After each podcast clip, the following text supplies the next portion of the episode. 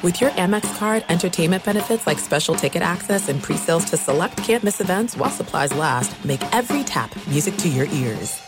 At Bet365, we don't do ordinary. We believe that every sport should be epic. Every home run, every hit, every inning, every play. From the moments that are legendary to the ones that fly under the radar. See for yourself when you sign up today and get $150 in bonus bets when you bet just $5. Whatever the sport, whatever the moment, it's never ordinary at Bet365. 21 plus only must be present in Ohio. If you or someone you know has a gambling problem and wants help, call 1-800-GAMBLER. Terms and conditions apply. I bet you're smart. Yeah, and you like to hold your own in the group chat.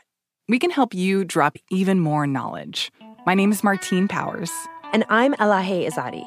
We host a daily news podcast called Post Reports. Every weekday afternoon, Post Reports takes you inside an important and interesting story with the kind of reporting that you can only get from the Washington Post. You can listen to Post Reports wherever you get your podcasts. Go find it now and hit follow.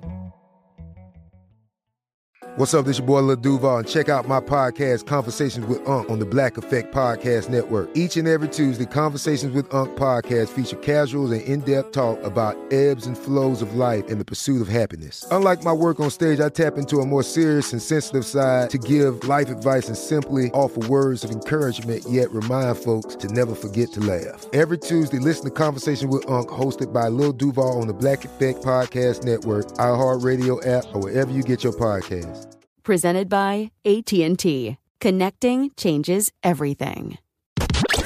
You're listening to Fox Sports Radio. Radio. And here we go.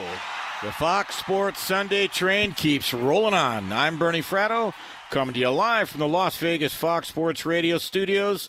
We'll take you up to 8 p.m. tonight as we've got a plethora, a cornucopia of sports topics to tackle. And well, as soon as I get home, I want to look those words up. But seriously, folks, we've got NFL stuff. We've got college football stuff, Major League Baseball news. You may have heard about Spider Tack. No, they are not the opening act for Guns N' Roses. We've got great guests. We got NBA. We got it all. But first, let me bring in my Fox Sports Radio partner today. Yes, he's the biggest thing to come out of Philadelphia since Harold Melvin and the Blue Notes and the Spinners. Say hello to 11-year NBA veteran Cuttino Mobley. What's up, Cuttino? How you living today? What's up, brother? I, you, I'm sorry. I just rushed over. My son had the most amazing soccer game. He's so good. Uh, you guys know Jermaine Jones. He was a professional soccer player. So my son was playing against his two sons. His his two sons are studs, and my son he uh, they tied the score up uh, five five. My son had four goals. It was in, incredible. Uh, so last week it was seven nothing. Tonight you ran into some competition, five five shootout. Five five. My son had four goals. He scored from out of. He was it was a um, corner kick and he scored from out. Uh, Very nice. it was crazy. That's crazy. Those my set son, pieces are huge. Well, if he's Yeah. doing corner kicks, he's got some skills. Yeah, DNA's crazy. DNA's crazy. You put. Good to hear. Keep us posted. Last week it was like forty nine nothing Team Cuttino. Yeah, this yeah. week it's it was more like well, let's call it uh, 42-35 for the good guys, right? Ah, this guy, he's something else, man. He loves it. I think that's a wonderful thing. I told you last week, my daughter Jamie played Division One soccer. You know, but you keep him going. It's a terrific sport, and he'll find his way into the sport he loves best. And obviously, he's got the good genes. Uh, before we get into the what I believe continue to be the biggest story of the week, and a story that's going to carry on and have legs for weeks, and we're going to be joined by Jon Paul Morosi at about 5:20 to talk about it. I want to talk briefly about Bucks Nets, and we yes, we are going to get back into the NBA playoffs tonight. Storylines all over the place. It's now been relegated to a best of three series. The storyline, though, Kyrie goes down in the second quarter. I saw it. It didn't look pretty. You think he's going to wake up tomorrow with a lot of swelling? The X-rays were negative, but so what? I believe it's a soft hint, uh, a soft tissue injury. By the way, tip of the cap to PJ Tucker. He was all over uh, Kevin Durant. Nine of twenty-five from the floor, eleven uh, three of, of eleven from three-point land. Very physical. Without his partners out there, Durant doesn't have the space to operate. Do we have a series? We we definitely have a series, and I just want to, you know, it's listen. Kevin Durant is the best thing smoking, right? Oh, my it- goodness. You know, he's amazing, but I want people to really reflect and understand that this is how good LeBron James is in a way where you know, when Kevin doesn't have his guys, it's a little more difficult. PJ only played 29 minutes. Kevin played 42 minutes. Okay. So at the end of the day, it, it, you still need a team. You still need guys. And when Kyrie goes down, James is already down. And Blake, you know, Blake played, you know, okay in spurts, but it wasn't the, the old Blake that we know, right? So maybe he got to get back into his rhythm. But you know, PJ's just he's physical, man, and and you can't stop Kevin Durant, but you can make him take tough shots, right? So if you start off really early of of being physical with him, putting your body on him like PJ was doing, and having that help side defense just in case, you know, he's a seven foot it's called tarantula, right? Durantula, whatever you want to call it. But uh, you know, he's the best scorer we ever we ever seen uh, in all facets. But you know, this this series is is going to be a nail biter. I just don't like uh, for me. I just don't like how the Bucks rely so much on Giannis isoing from the top and shooting, you know, 53s. I it, it needs to be it needs tweak a little bit, you know, because it's the playoffs. I couldn't agree with you more. Giannis uh, did end up with 34 points today. This was an inartful game. It, it, many times during the game, Cuttino, it did not even look like an NBA game to me. Mike James taking the ball from paint to paint, driving the lane against three trees. Terrible shots, shot selection. Let's just put it this way: we've got a three-game series, and the overriding, perhaps, storyline of this NBA playoffs when you consider what happened to AD and how LeBron was not healthy. Donovan Mitchell goes down last night. I do believe he'll play tomorrow. And now you have the situation with Kyrie. It's becoming perhaps a war of attrition. We'll see what happens. Hold that thought. We are going to be coming back with a lot of NBA stuff, but I want to get to the big story of the week.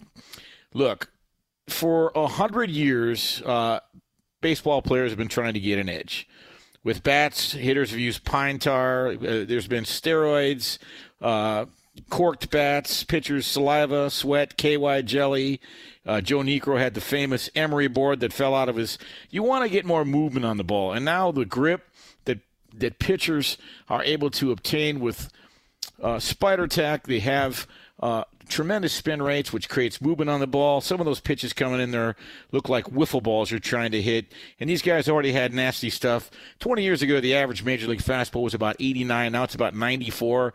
Plenty of guys get up 97, 98. There is a difference between 94 and 98. You can make a mistake over the middle of the plate when you throw 98. You can't so much at 90, 91. By the way, there have been over 400 pitches this year, clocked at over 100 miles an hour. We've got a situation now where baseball is stepping in. In the 1920s, they banned the spitball. Now it's the 2020s, and baseball is going to act this week. What's your take on this story, Cuttino? You know, listen, I've never been uh, a person that can hit the ball, so it could be 30 miles per hour. Not easy. I, listen, I, I, t- I tell people this all the time. Terrell Davis uh, is, is, one of my close friends, and we talk about who's the better athlete, you know, the football player or basketball player. I say basketball. Of course, he says football. I said, you know, uh, it, it, baseball to me, I'm not saying they have to be athletes, but it's the hardest. Like it's one of the inside the sport. It's one of the hardest things to do is to hit the ball. I mean, you have well, sliders, you have, you know, four. I mean, it's just the craziest thing in the world for me. So uh, no matter if it's 100 or it's 90, 80, 70, 60, I, I, I just never been a person that can hit the ball. It's not easy, uh, Cuttino, when you're trying to hit a round object with another round object that's going north at 90 miles an hour. Uh, I play the game at a high enough level to know what that's like. I faced pitchers who got to the major leagues. I faced pitchers in spring training camp who had been in major league camp. And not only that, they can put a wrinkle on the ball. They have great control. They've got command. And the spin right now is the thing that you're hearing about. It has to do with revolutions per minute. And the tighter and the faster the spin is tougher to hit. There's a reason the batting average in the major leagues cumulatively this year is 237. That's mm. the lowest since 1968, which is, of course, the year of the pitcher. Bob Gibson had the microscopic ERA. The following year, they lowered the mound from 15 inches to 10 inches. I'm not sure what they're going to do if they're going to do anything. They want to reverse this so they put more offense back into the game and get a little bit more of an even keel. It's flipped 180 degrees from a few years ago. You know, chicks dig the long ball. They're hitting home runs right and left. The games are all 10 to 8. Fans may like that, but at a point, even that got to be uh, mundane. The bottom line is now baseball will be stepping in this week, issuing a memo. They're putting uh, the final touches on a memo that will go out to all the teams and it will document a new rule against foreign substances with the expectation that the document forwarded to teams will be, you know, a forewarning issue to players. Say, here's you've got a week, week and a half to get your act together. All right. We may not implement this rule until maybe mid to late June. So we'll have a bit of an elongated rollout. And the bottom line is we don't want to find any violators of the foreign substance. We want to get it cleaned up before we have to enforce the rule. They, they're not going to start the enforcement yet because they want to give all parties time to give the pitchers time to adjust. They don't want to have any suspensions. The fact that baseball is having this kind of conversation, you know, what is a pretty good season, TV ratings are up, a lot of fun, fans are back. I don't think it's necessarily a good look for baseball, Cuttino. No, not at all. And listen, you know, I um I remember when uh just back in the day when it was uh Jose Canseco, Mark McGwire, a lot of those guys, and it uh, you know whether it's Barry Bonds, and he was just talking about um you know different substances or whatever you're using. I me personally, I can't me Cuttino, and I'm a, I'm a pro. I can't take what they took and be able to hit a ball. That's just not, you know. I just, I just, for me, I don't, I don't see what the. And, and it was, it was all about recovery. I, yeah, I just, I, I, I th- listen. I think when you're getting paid that much money and you're getting paid to entertain while you're competing, unless it's like detrimental, I, I don't understand why you shouldn't be able to make the game better. I, I, think it makes the I mean it makes the game better in so many different ways for a lot of guys. There's guys out there that probably take these substances or whatever it is, whatever whatever we we talking. It, it, that you don't see pitch well or hit well or you know do anything, but it's just the guys that that uh, you know um, break records or what have you. Now now it's, it's the microscope. I I don't think that's fair. You bring up an excellent point. You do want to have a level playing field, and actually, you brought up something pretty insightful having to do with will probably have to be a conversation for another day. But over the length, I've always marveled at the major league athlete. You played 82 games in a regular season, pretty much every other night for six months. And if you are of sound mind and body and able to perform, that's all to the good. So if you're taking supplements that will enable you to recover faster, keep your strength, keep your explosion, uh, keep your mental wits about you so you don't get mentally fatigued and then physically fatigued. I think that's fine. In baseball, look, everything from magic coffee to greenies to mm-hmm. steroids, mm-hmm. they've been doing it forever. Now it's just flipped over to the pitcher side. And because of what the result has been, I don't think the fans and baseball and certainly the powers to be uh, like what they're seeing. Yeah, I mean, listen, of course, uh, uh, but at the end of the day, if you take every single pitcher that's out there and you give them the same supplement, every single pitcher is not going to pitch the same. Everybody has their different talents. Um, I, I, just don't. I don't agree with. I, you know, that should be being an athlete, right? It's just because you take some that don't mean you're going to become that much better. Some people just don't. That's right. Right. I, you know, and, and, you brought up Jose Canseco. Obviously, in getting to know you, you obviously have a very storied athletic career, but you're a fan too. You you pay attention, For and sure. you know Jose freely admitted that he was going through the low minor leagues of the 80s. If he hadn't taken steroids, he never would have got to the big leagues because his body developed and he got he got stronger. Mm-hmm. What happens is fatigue sets in when you play a long baseball season, and the bat gets a little heavier later in the year. Your bat speed slows up a little bit, and balls you should be driving, you might be fouling back. That's why players look for that edge. Now pitchers are looking for that edge, Cuttino, and this is going to be an interesting topic we're going to talk about with Jon Paul Morosi in just a minute. Is your dad's razor older than you are? Get him something new for Father's Day. A DSC six blade razor is perfect for an extra close, precise shave. Get one now at a store near you or as part of a gift set at dollarshaveclub.com slash Jonas.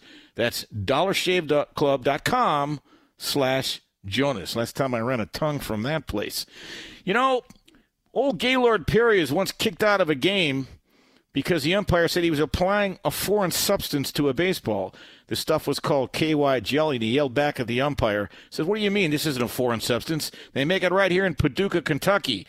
the moral of the story is: is baseball in hot water again? We catch up with Jon Paul Morosi straight ahead. He's Cuttino Mobley. I'm Bernie Fratto. Keep it locked. You're listening to Fox Sports Radio on Fox Sports Sunday.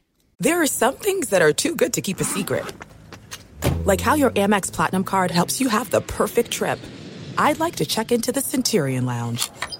Or how it seems like you always get those hard to snag tables. Ooh, yum. And how you get the most out of select can't miss events.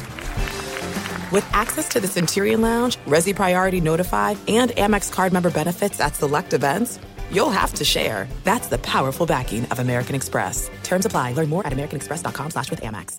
At Bet365, we don't do ordinary. We believe that every sport should be epic. Every home run, every hit, every inning, every play. From the moments that are legendary to the ones that fly under the radar. See for yourself when you sign up today and get $150 in bonus bets when you bet just $5. Whatever the sport, whatever the moment, it's never ordinary at Bet365. 21 plus only must be present in Ohio. If you or someone you know has a gambling problem and wants help, call 1-800-GAMBLER. Terms and conditions apply. There's a lot happening these days. But I have just the thing to get you up to speed on what matters without taking too much of your time. The Seven from the Washington Post is a podcast that gives you the seven most important and interesting stories, and we always try to save room for something fun. You get it all in about seven minutes or less. I'm Hannah Jewell. I'll get you caught up with the seven every weekday. So follow the seven right now.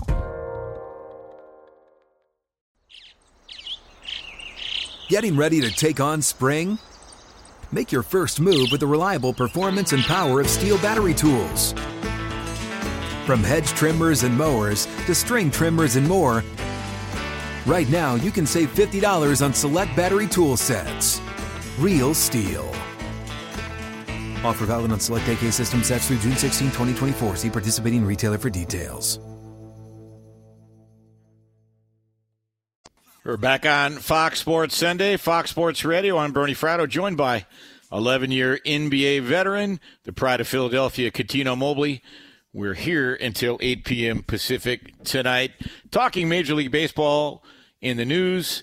We'll be catching up with Jon Paul Morosi here in just a second. Cuttino, you brought up about a good point. You brought up a good point about players trying to get an edge. But if you're an athlete playing against those players that are using a foreign substance on a baseball or a bat or foreign substances in your body to give you an edge, uh, that's not something that you believe is actually something that helps the game. Um, I, I listen. I, it's like you, like say if we're both we're both boxing, okay? Right, sure. And you pick Freddie Roach. You Yep. you you you and Freddie, you have the money to get Freddie. You have the money for nutrition. You have the money for this. You have the money for that. I don't have that. Right? Is that an advantage? Sure. Right? Like Sure. Like it's you know what I'm saying? Like some people like LeBron James spends 1.5 million dollars of his money to train off season and for regular season, right? For during the season, right? Um, um, supplements, uh, you know, uh, what you eat right after you eat, before you eat, the whole the whole thing. It's just it's it's one big picture. Right. So for me, watching Scottie Pippen and Michael and those guys with uh, Tim Grover, like you you you you need as much as possible to entertain the fans. Fans don't want you hurt. Fans don't want you. Fans still think you're human. You know, you have to. You shouldn't be sick, right? You you're, you're you know the family like they don't care about that. They care about you playing the game. So when guys take off and things like that, it's because of like a meltdown mentally or this that whatever. I have no clue. Whatever it is that these guys have that's going on. But uh, listen, unless it's like the bat is corked or um, I don't know the the glove, I have no clue. Right? I, I just think when it comes to your body, anybody can take these things, and and there's no guarantee that those people are going to perform at the highest level. That's just my opinion. No, I think it's a good opinion and it's an informed opinion, and you are speaking from experience. I talked to a lot of major league players back in the 90s uh, who resented other players who took performance enhancing drugs uh, simply because it was not a fair a fair advantage, and it, it could make the fan wonder, the average fan wonder, when they walk into the game is the integrity of the outcome today secure, or does one side have an unfair advantage? And I know that there are a lot of players that say, well, we're willing to take that risk. We're willing to take the risk of getting caught. We think in the long run it helps us. But the truth of the matter is, there can always be a price to pay, and not all athletes are willing to put substances in their body when they don't really know what they're putting in. Just ask Ken Caminiti, a sad case. Unfortunately, San Diego Padres, Houston Astros died prematurely. A heavy anabolic steroid user. Same with Lyle Alzado. All right, we have our guest. Let's go to a gentleman. He's the poet laureate of Fox Sports Radio when it comes to baseball and hockey. A fellow Michigander. Say hello to Jon Paul Morosi. John, uh, thanks for making time tonight, buddy. John, what's up, buddy? Bernie Cuttino, this is great to be talking with both of you gentlemen tonight. Uh, love this time of year. Playoffs going on, baseball going on. Uh, thanks for the invitation to be on the show today. Good to have you. And let's dive right in because this week I understand Major League Baseball is putting the final touches on a memo that will detail the sport's new rule against foreign substances, hoping that in the next 10 days this starts to get cleaned up on its own. How do you envision this rolling out, especially if umpires have to stop the game to enforce this? Well, it's a great question, and it's an important question because we have rarely seen baseball undertake something of this magnitude in the middle of a season. It's a very unique set of circumstances, but I do think, and Ken Rosenthal has reported on this in, in detail, we will see times when umpires stop pitchers on their way off the field or baseball personnel do. Uh, obviously, people who are there at the side of the field able to examine the pitcher or uh, test different aspects of the pitcher's gear or, or examine the baseballs. I mean, there there is enough information out there uh, from a dare I say forensic standpoint with the baseball itself and and gear that's been examined that they have a pretty good idea of who has been using substances, and so they can uh, maybe not randomly, but somewhat uh, with an educated process here target those that they believe have been violating the rules. And, and really, they're within their rights to do that, guys, because this is part of the rules of the game that, that just haven't been enforced. And now everyone's on notice. They're going to be enforcing it, and it's going to be a very interesting several weeks for the game, to be sure. Yeah, John, that's that's interesting to me, Scatino. Um, I, I personally I agree with you guys when it comes to the baseball, the bats, you know, whatever it is, the, the, the deflating the ball, and you, you, know, you can't do that with the basketball. But you know, right, right, but, right, exactly. But you know, so I'm not really as educated uh, when it comes to this. I haven't played baseball since I was in grade school and uh, football in high school. But you know, um, I do understand whether it's the ball bat or the football you know that advantage, especially for if you're a pitcher and you have that advantage. You know the batter needs uh, to, if the pitcher's going to be like that, then the batter bats needs to be a little more corked or whatever it is. I, I have right, no clue. Right. But um, when it comes to anything else, when you put it inside your body. Um, uh, I was explaining. I was just saying some, you know, just my own experience. It, it, doesn't guarantee that you become this, you know, batting 400 or, you know, hitting the ball 400, you know, 400 feet or, I, you know, I, I just it just those certain things. But you know, I, I you know, if the if the, if the umpire's literally uh, job is to check to keep the game, you know, of, of above uh, ground, then I, I have no problem with that. Well, I think because you know a couple things are going on here. I mean, number one, the reason why baseball has looked at this so in such a detailed fashion is that the game this year and in recent years has stopped looking like the game that we fell in love with. For example, you would look at it if if every NFL game was 10 to 7 or 7 to 3 or every NBA game was 41-39, uh, we would start to say, wait a minute, something's up here. We have to address whatever the underlying cause is. And similarly, if every, if every NBA game was 210 to 203, we'd be saying the same thing. And basically, what's happened in baseball is we've just seen so many strikeouts and so few balls put in play per per minute played, if you will, mm-hmm. that that the people in charge of the sport, broadly speaking, have said, "Listen, we have to make an adjustment." And I think they're right here. They're, they're right to take a look at this because – the game as it's being played now, it's still great. You still have Tatis doing what he's doing. You still have Vlad Jr. doing what he's doing. You still have DeGrom doing what he's doing. You still have some great individual stories, but the average game is not as action packed and fluid from an athletic standpoint mm-hmm. as it should be. Mm-hmm. And that has to be addressed. And so what's happening here is we're taking something that is unnaturally occurring which is the ball being loaded up or pitchers putting substances all over their bodies, and and now addressing this. Right. And I think this is what, uh, to me, Cuttino and Bernie, uh, it is. While some people might say, "Well, wait a minute, you're you're you're adding in additional checkpoints to a baseball game. Isn't that going to slow things down?" My response is, let this enforcement do its job. And if it does the job that I believe it will, the game will start to look more like the version of it that we all fell in love with years ago. Talking with Jon Paul Morosi, I'm, I'm in agreement, buddy. You rarely see a ground ball to the right side anymore. And, and by the way, the league batting average is now cumulatively 237, the lowest since the year of the pitcher, 1968. And that year, they made an adjustment lowering the mound from 15 inches to 10 inches to reduce some of the trajectory from a pitcher who's tall and his high release point. Jon, I know they're experimenting with other things, including moving the mound back a foot in one of the minor leagues. Do you expect baseball to make any demonstrative changes in the offseason to bring offense back into the game? Well, Bernie, it's an important question. And what I think could happen here is that it largely depends on the results of this enforcement of the foreign substance issue. Because I know Stephanie Apstein, who did a great story on this in Sports Illustrated, uh, there was a, a source quoted in Stephanie's story who said, listen, you're talking about all these different aspects of the game and banning the shift, moving the mound, uh, changing uh, how often you could throw over to first base, uh, the, the, the no pitch intentional walk.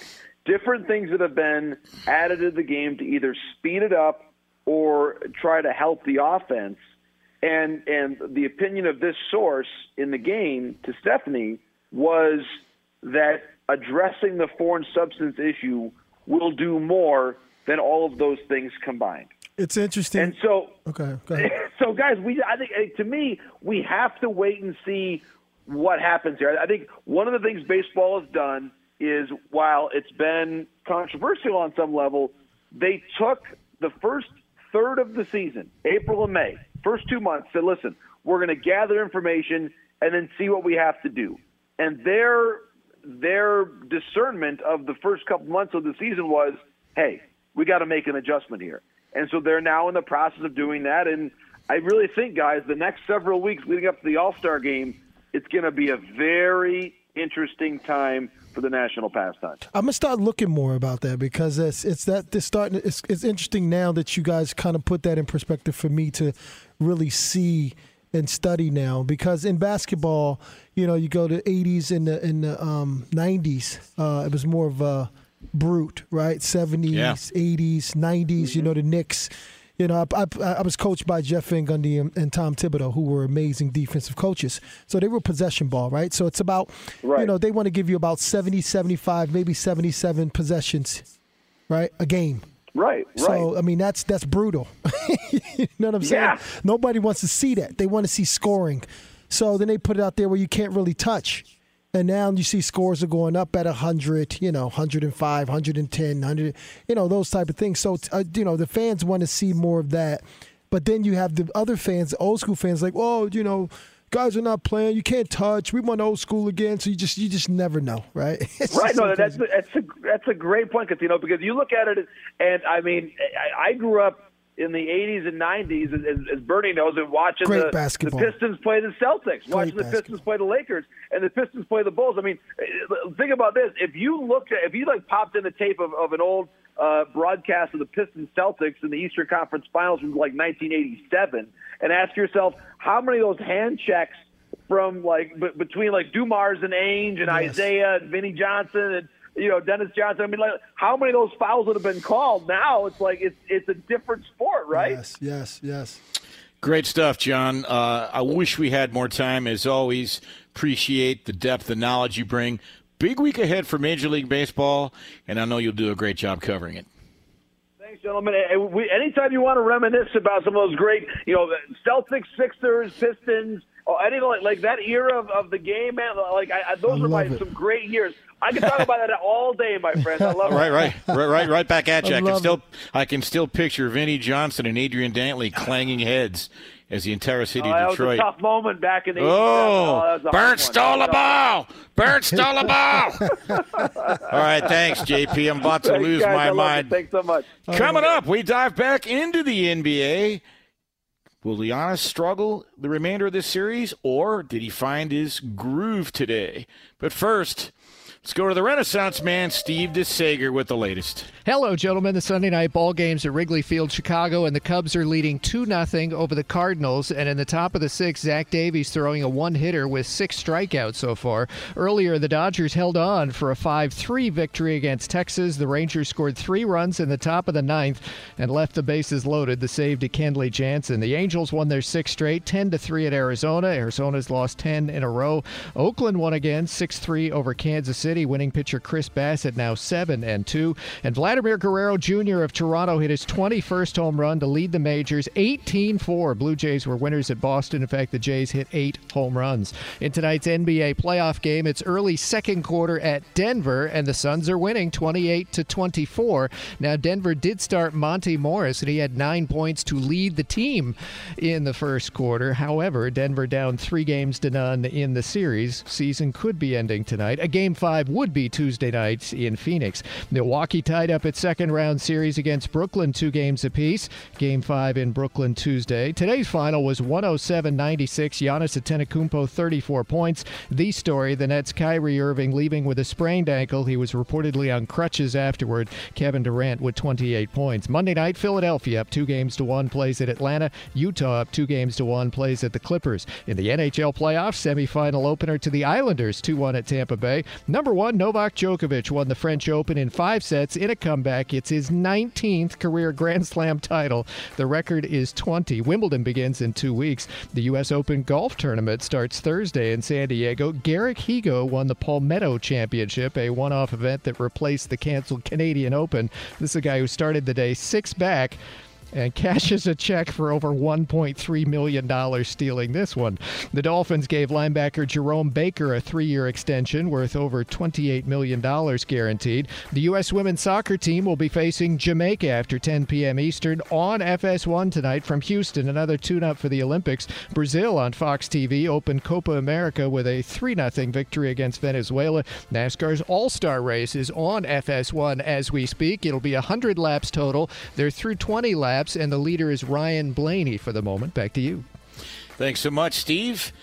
As uh, Steve mentioned, uh, Cuttino, Giannis, 34 points today, 34 and 11 in 38 minutes. The series is 2 2. Uh, I would like to see Giannis have a successful postseason.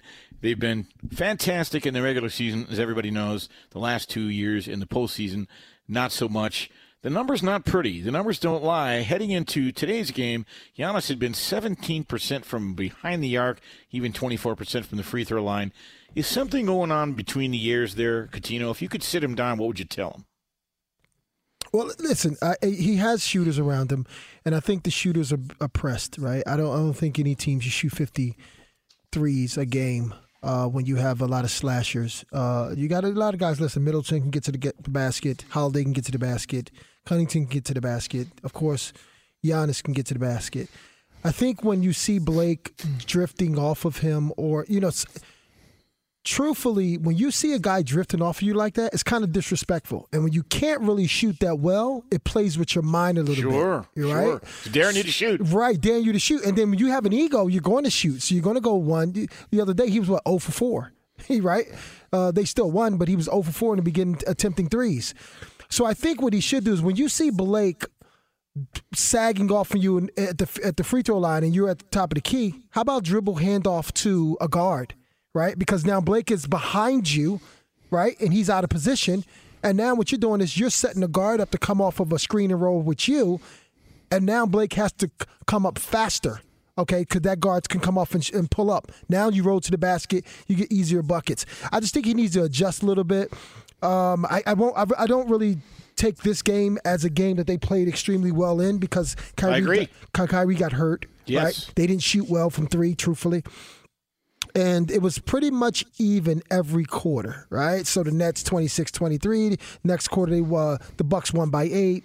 Then the Bucks won by seven. Kyrie got hurt, and then the Nets, you know, won the last quarter. So it's just like for me, I I I, I kind of critique the game a little differently. Um, and I think he needs to t- tweak his game somewhere. It's more dribble handoffs, especially as soon as you see Blake uh, or whoever it is, KD hit me. He had, what, three, he had three charges today, right? Yes. Uh, yes. uh, KD, Blake. It, it, you don't you, you don't have to do that. You can do more things, and he's good enough to be able to adjust. So when you see those things, I think he needs to adjust faster. So we know basketball is a game of runs. Brooklyn led by 11 early in the game. Milwaukee had a bit of a run. It was basically an even game when Kyrie went down. Milwaukee seemed to get a lot of confidence after that. I like what you brought up about uh, Giannis, though. He's got the ball in his hands. There's an old saying: the more you think, your feet get slower. Mm-hmm. When that defender sags off, my concern is I'm not sure he is matured enough. He's still a young man to know what his default mechanism is. If it were me, you want him to beat the guy off the bounce, get to the hole. You might draw contact, you might get a bucket, and get to the line for the third point. The long and the short of it is sometimes he's indecisive. You can pass, you can dribble, you can shoot, and oftentimes I feel what's going on in his mind is that hesitancy, which is causing the uncertainty and the lack of confidence. To your point, instead of perhaps making the right decision with the ball and getting it to an open player or beating your guy off the bounce, getting to the rim, drawing contact, maybe getting to the line, perhaps he's not making the right decision. Yeah, and, and, you know this is the thing. Listen, it's just it, he's he's young, but he's not young. He's been in the He's league. experienced. He's been right. enough, yes. So you have four years where Boston's done this to you, Miami's done this to you, right? There's teams that's done this to you, and it, and you're number one in the league, number one on the East, and you still get ounced, right? You're MVP, but you they still beat you, and they beat you bad. So now what you have to do is, to me, if you're sagging off 15 feet from the basket, as soon as I go retreat back all the way up so I can start downhill, is what they call it, going downhill to the basket, I'm going to dribble towards one of my guards. I'm going to give them the ball, let them come off of a screen, because then now whoever it is that's sagging off of you, they have to retreat up faster now. Or that guard that you gave it to is open for a, a pull up. Now you roll to the basket. If there's no defense, you dunk the ball. Defense comes in, that guard can make a play and kick it to the corners. That is easy like that. Now it's it's harder for them to wait because he's getting offensive charges or they're getting their hands on the ball because they're already in the paint. I tell people this all the time. Unless you're like Yao Ming, you know, George Muresan and all guys, you know, those, him, Georgie Muresan. right, right. Unless you're those guys, the closer you get to the basket, the shorter you become. Well, it's very true, especially when you dribble into the trees like Mike James kept doing today. Well, every day in America, a new star is born. It's now a three game series. Giannis has a chance to make a name for himself. It- it- look, I think he feels the pressure. Mm-hmm. I think there is self imposed pressure. Pressure for, and you make a good distinction. He's experienced. He's got enough NBA basketball under his belt, but at somewhere along the line, I'm not sure what's going on between his ears. Fear is holding mental pictures of what you don't want to happen. Giannis just needs to overcome that hump because he's got all the clubs in his bag. Here's his chance to prove it. Speaking of hitting baseballs, is Kyler Murray having a hankering for his old sport?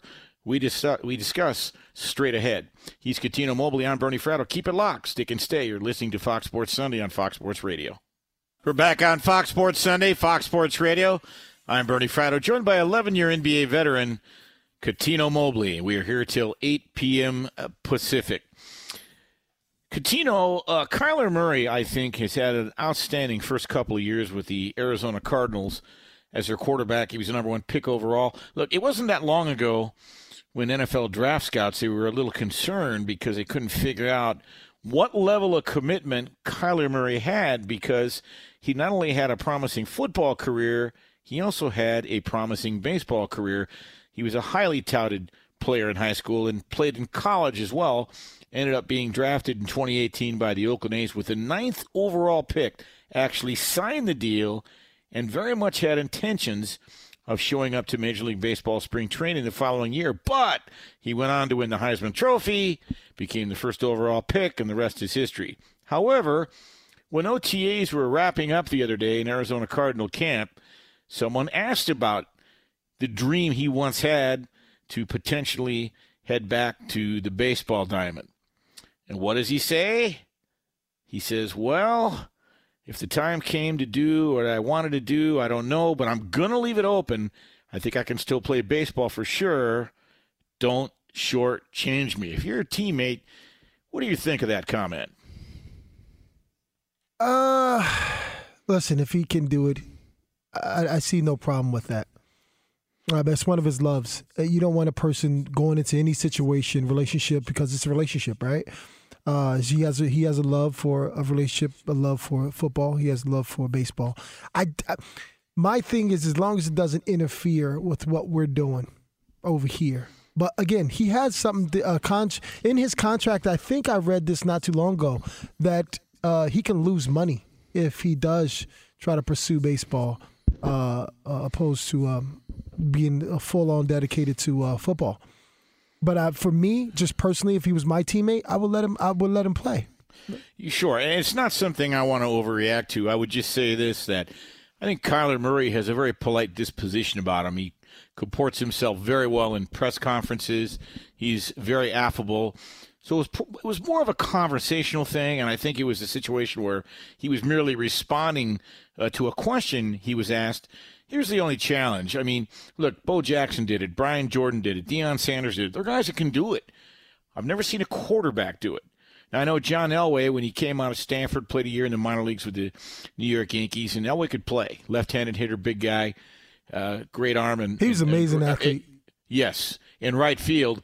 But once he settled in under center, your quarterback is your face of your franchise. He's the engine that makes the team go. Without Kyler Murray, I think Kyler Murray is worth two, three, four wins a year to the Arizona Cardinals.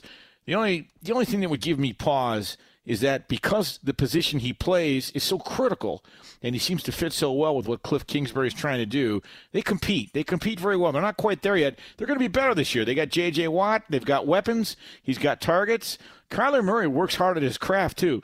I, I remember when I was covering University of Michigan football, they had a prospect named Drew Henson who went to sign with the Yankees – and he went into uh, Coach Lloyd Carr's office. He'd started the year before, and he said, "Coach, I I'm going to miss spring football. I'm going to go play minor league baseball." And Lloyd Carr looked at him and said, "Drew, I'm just going to warn you. You can't climb two mountains at the same time." He ended up losing his job to Tom Brady, and the rest is history. That's my only concern. If it's your quarterback, and again, I give this less than a 10% chance of ever going anywhere, but the thing that would give me pause is the position he plays. Yeah, I, listen, I don't know if it's ever been, it's never been done. One, uh, so of course there's going to be some uh, skepticism of, of, of, if you can perform and being a, a, starting quarterback in NFL and then going out to play baseball. Uh, we we talked about these, you know, the John Elways and the Bo Jacksons and the, you know, Deion Sanders of the world. I remember I was on a plane with um, Dave Winfield. Yeah, oh my was, goodness. He was I mean, a massive man, and I'm a big guy. I mean, and he played all these different sports. He did. Uh, Dave was six foot six. You're right. Came out of the University of Minnesota. Yeah. In the early '70s, was drafted in the NBA. Was drafted by the San Diego Padres. Never played a day in the minor leagues. Went straight to the major leagues. My buddy Tim Flannery played with Dave Winfield. And on a lark, he was also drafted by the Philadelphia Eagles but he chose baseball and stuck with that. Didn't he do and, hockey too? Was he a hockey guy? he, for all I know, he may well have been. Growing up in Minnesota, I think you have to play hockey. Exactly. law. Yeah, yeah. That's, that's that's the Malcolm Gladwell outlier theory. But it's no, great book. Yeah, no, I love that book. But uh, yeah, so I think you know, I think we should give him a chance. I think we should let him pursue it. Uh, you, this is the thing. I could see if he was going from baseball and you know they paid him so much money in baseball to football because football is of course way more physical. Rarely do you get like hurt in baseball unless you like pull a hammy or something right? Sure. like so it's not it, well, it's not a collision sport like football. exactly. So i mean you're going from football to baseball. I don't really see the harm in it. I, you know if he has a love for it and he can do both there's a lot of people that can do you know multiple things now. You know when we were when i was a kid when i was a kid you know the you know, your father and mother's, oh, you get a trade or get your degree. And now kids are 15 years old making millions of dollars just by sitting home on a computer. So it just, I, I don't, I'm, I'm not going to say because I'm like this old fart that I think, you know, you should do this and you're going to get this. It's uh, to each his own. As you said, I was just about to say that, Cuttino, as you said last week uh, aptly, to each his own. I would quote another Malcolm Gladwell book, The 10,000 Hour Rule. Before mm. this young man can learn to hit major league pitching, he's going to have to spend a lot of time on his craft. And I actually think they've got a very bright future with the Arizona Cardinals. It's a story to watch, nothing to overreact to. But I would say this the fact that a reporter would ask him that you know, grabs my curiosity. You just never know in this day and age. The man has options. You can't penalize him for at least talking about his options. Coming up, we switch to the new college football playoff potential. He's Cuttino. I'm Bernie. It's Fox Sports Radio. Keep it locked. Fox Sports Radio has the best sports talk lineup in the nation. Catch all of our shows at foxsportsradio.com. And within the iHeartRadio app, search FSR to listen live. Hey, I'm Doug Gottlieb. The podcast is called All Ball. We usually talk all basketball all the time, but it's more about the stories about what made these people love their sport and all the interesting interactions along the way. We talk to coaches, we talk to players, we tell you stories. You download it, you listen to it. I think you'll like it. Listen to All Ball with Doug Gottlieb on the iHeartRadio app, Apple Podcasts, or wherever you get your podcasts. This is it. We've got an Amex Platinum Pro on our hands, ladies and gentlemen. We haven't seen anyone relax like this before in the Centurion Lounge. Is he connecting to complimentary Wi Fi? Oh my, look at that, he is! And you will not believe where he's going next. The Amex dedicated card member entrance for the win! Unbelievable! When you get travel perks with Amex Platinum, you're part of the action. That's the powerful backing of American Express. Terms apply. Learn more at americanexpress.com slash with Amex. At Bet365, we don't do ordinary. We believe that every sport should be epic. Every home run, every hit, every inning, every play. From the moments that are legendary to the ones that fly under the radar. See for yourself when you sign up today and get $150 in bonus bets when you bet just $5. Whatever the sport, whatever the moment, it's never ordinary at Bet365. 21 plus only must be present in Ohio. If you or someone you know has a gambling problem and wants help, call 1-800-GAMBLER. Terms and conditions apply. The 2024 presidential campaign features two candidates who are very well known to Americans. And yet, there's complexity at every turn. Criminal trials for one of those candidates, young voters who are angry. The Campaign Moment podcast from the Washington Post gives you what matters. I'm Aaron Blake, and I'm covering my 10th election cycle. My colleagues and I have insights that you won't find anywhere else. So follow the Campaign Moment right now, wherever you're listening.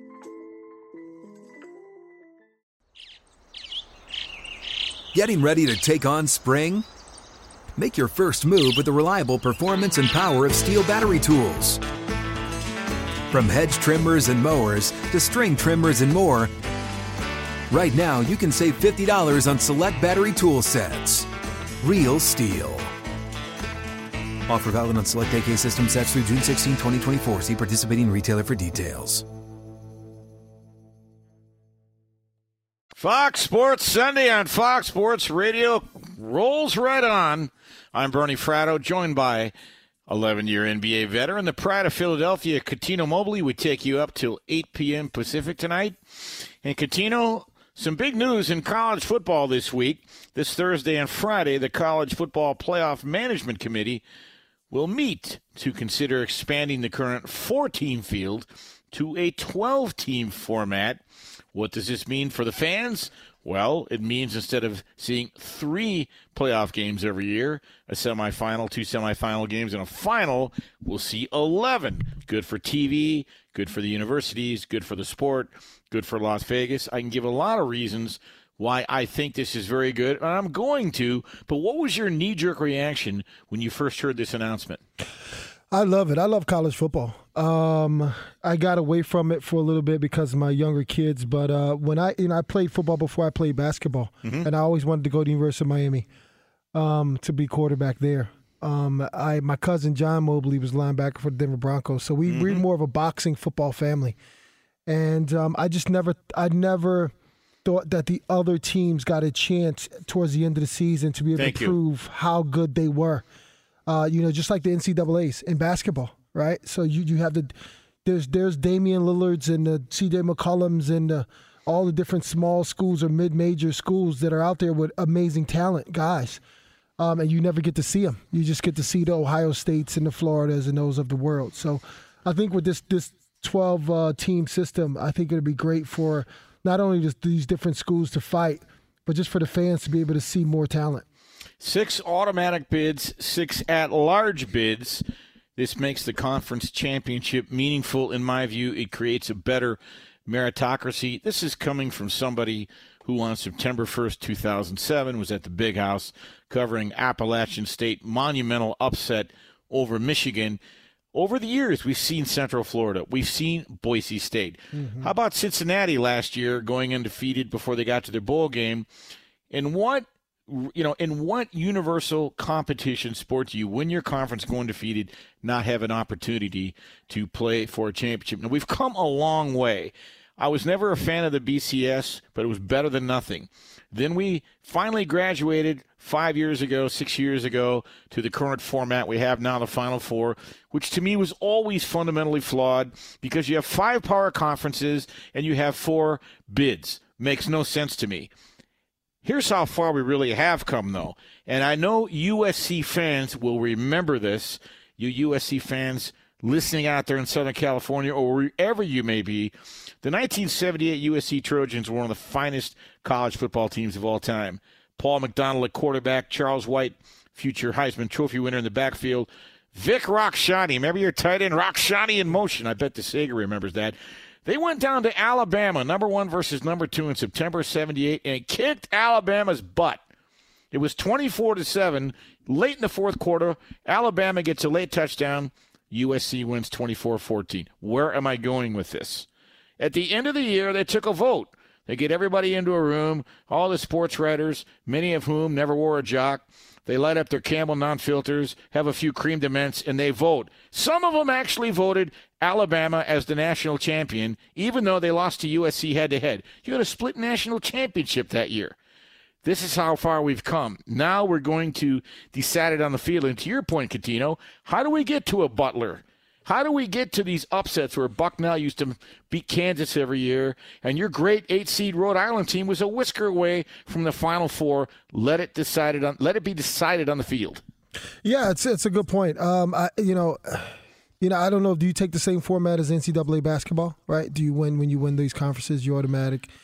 Uh, I, I don't I, I don't know exactly how that setup would be. Uh, but there's some That's teams, a good point. There's there's some teams that that uh, I think should have whether it's Georgia, uh, Tennessee, you know, everybody knows the Floridas and the, the Ohio states of the world. But then you have these, like you said, these other teams that are out there that are amazing, right? The the diamond in the rough type of teams where they, they need that showcase. Um, It'd be, it'd be, it'd be a, I, I can't wait to see exactly what they come back with after meeting at the end of the week. Uh, exactly how this format should be or could be. But to have another extra six teams to be able to compete, to me, um, you know, I mean, I, it's just amazing, right? I can tell you the format that's going to be proposed. Under this proposal that they'll be talking about Thursday and Friday, the 12 team format, as we talked about, the four highest ranked conference champions, they'll be Power Fives, would be seeded 1 through 4 and receive a first round bye. Teams 5 through 12 would play each other for the first round on the home field of the higher ranked team. Now, the quarterfinals and semifinals would be played in the current bowl game structure, and the national championship game would remain at a neutral site. Here's what the committee likes most if you stop and think about it. Their belief is as a practical matter, the effect of this will be that still with four or five weeks to go in the season, there could be as many as 25 or 30 teams that still have a legitimate claim and a genuine opportunity to participate in this tournament. So I don't know how that diminishes the regular season in the least. By the way, let's have a little fun, know. Here's what the college football playoff bracket would have looked like last year had they adopted this last year. The first four seeds, Alabama, Oklahoma, Ohio State, and Clemson, they would all have a bye. Alabama would have played the winner of the number 8 9 seed, which would have been Cincinnati and Georgia. Oklahoma, the number 4 seed, would play the winner last year of the 5 12 contest, Notre Dame and Coastal Carolina. Ohio State, they were the number 3 seed. They would have lined up against the winner of Texas A&M, Indiana, and finally Clemson, who was the number 2 seed. They would have played the winner of Florida, Iowa State. Look at those schools you tell me if they'd like to have an opportunity to have a tournament of this nature in which I get it. Most likely, Alabama's still going to win a lot of the years. So is Clemson, so is Ohio State, so is Oklahoma. The Blue Bloods are always going to be the Blue Bloods. But let's decide it on the field instead of speculating. It's you know it's I was just sitting here thinking about that. It's a, of course it's it's apples to oranges when it comes to basketball and football, right? Because if you have a basketball player who's played AAU but he doesn't get a lot of um, highly recruited teams, listen, you can be a mid major and still go pro. Absolutely. Right, in basketball. Look, But in- look where Damian Lillard's from, Weber State. Right. So now in football, you got to think about this. If I'm a quarterback, or Don, I'm sorry. If if I'm if I'm if I'm a uh, if I'm a uh, quarterback and I'm playing against the Alabamas of the world, but I'm in a mid major, you know, all they got to do is rush me. if I don't have a, if I don't have a tight end, I don't have a running back, I don't have a slot, I don't have nothing. But yeah, I'm just an athletic quarterback. It's harder for me. And then guess what? I'm off the field. See, basketball, you're on you're on the court the whole time. You can dictate if you're a guard, you can dictate the game. You, you can show your your That's right. potential. That's and right. football is a little different because now not only are you at the Weber states or the Bo- Boise states or wherever you are that's not as you know sophisticated as uh you know the Ohio states of the world. The think about the gym. Think about the the the the, the meal plans. Think about you know uh, just the the mental the men, the mentality that you have is 53 something players that's going to play against Alabama. A lot of those guys are going to be, you know, excited but scared compared to where you're playing and, and you're in basketball and, you know, you're you're a guard who's averaging 20 some points. You can dictate a lot of the game because you're just, you know, it, it's just totally different. That's the only thing where it comes to football and basketball that's so night and day.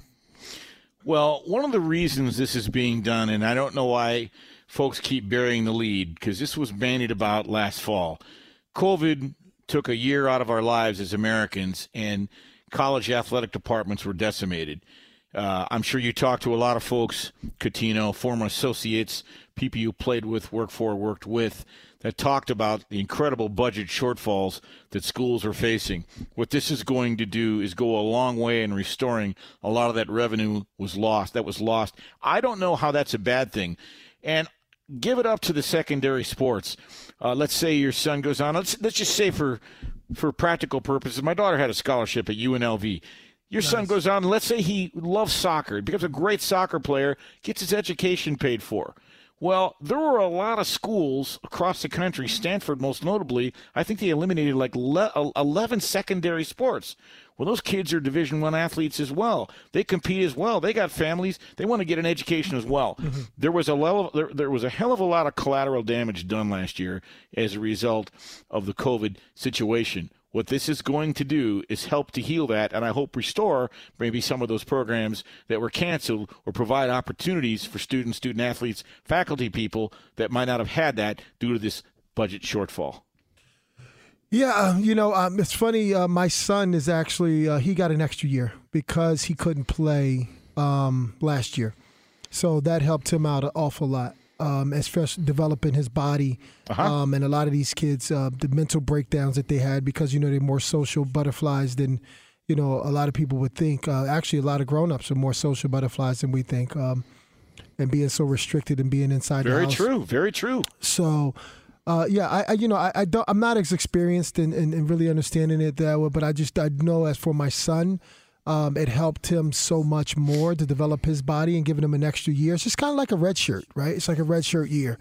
Um, you know, and, and back when I played um, in college, you know, red shirt was it, even in football, right? You red shirt freshman in basketball, you red shirt, so you- you're not rushing to get out to the real world so fast.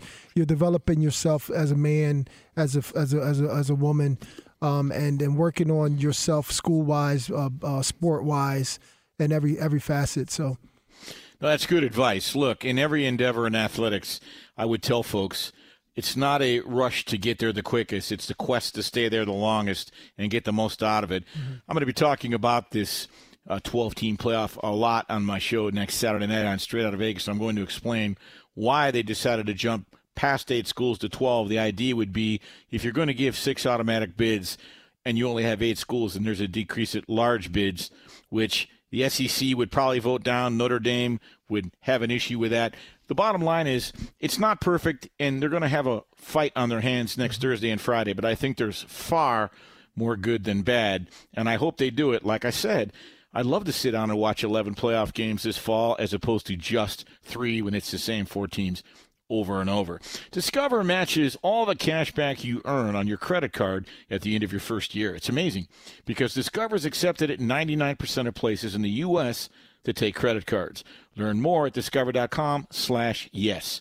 2021 Nielsen Report. Limitations apply. Coming up, should Aaron Rodgers and the Packers take a page from The Sopranos?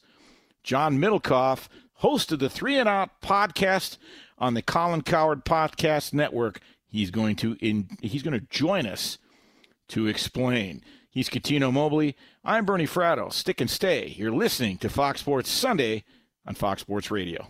There's no distance too far for the perfect trip. Hi, checking in for. Or the perfect table. Hey, where are you? Coming! And when you get access to Resy Priority Notify with your Amex Platinum card. Hey, this looks amazing! I'm so glad you made it. And travel benefits at fine hotels and resorts booked through Amex Travel. It's worth the trip. That's the powerful backing of American Express. Terms apply. Learn more at americanexpress.com slash with Amex.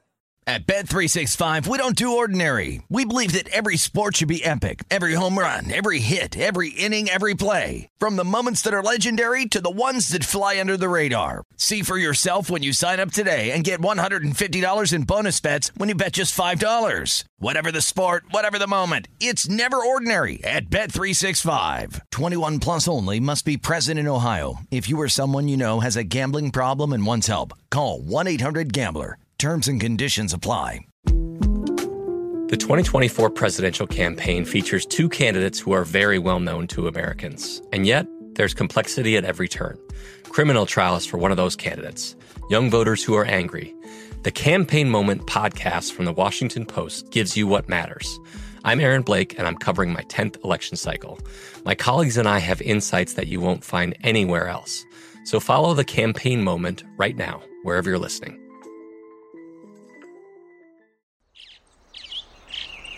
Getting ready to take on spring? Make your first move with the reliable performance and power of STIHL battery tools. From hedge trimmers and mowers to string trimmers and more, right now you can save $50 on select battery tool sets. Real STIHL. Offer valid on select AK system sets through June 16, 2024. See participating retailer for details. We're back on Fox Sports Sunday, Fox Sports Radio. I'm joined by Cuttino Mobley. I'm Bernie Fratto. We're here till 8 p.m. tonight. Let's welcome in a gentleman. You hear him on his award-winning Three and Out podcast on the Colin Cowherd Podcast Network. Say hello to John Middlekauff. John, thanks so much for joining us today. Hey, how you guys doing? Doing great. And I thought it was very clever. I teased it a bit. You mentioned in your podcast the other day that perhaps Aaron Rodgers – and his management team should have a Godfather type sit down. The problem is it makes so it makes so much sense these knuckleheads probably won't do it.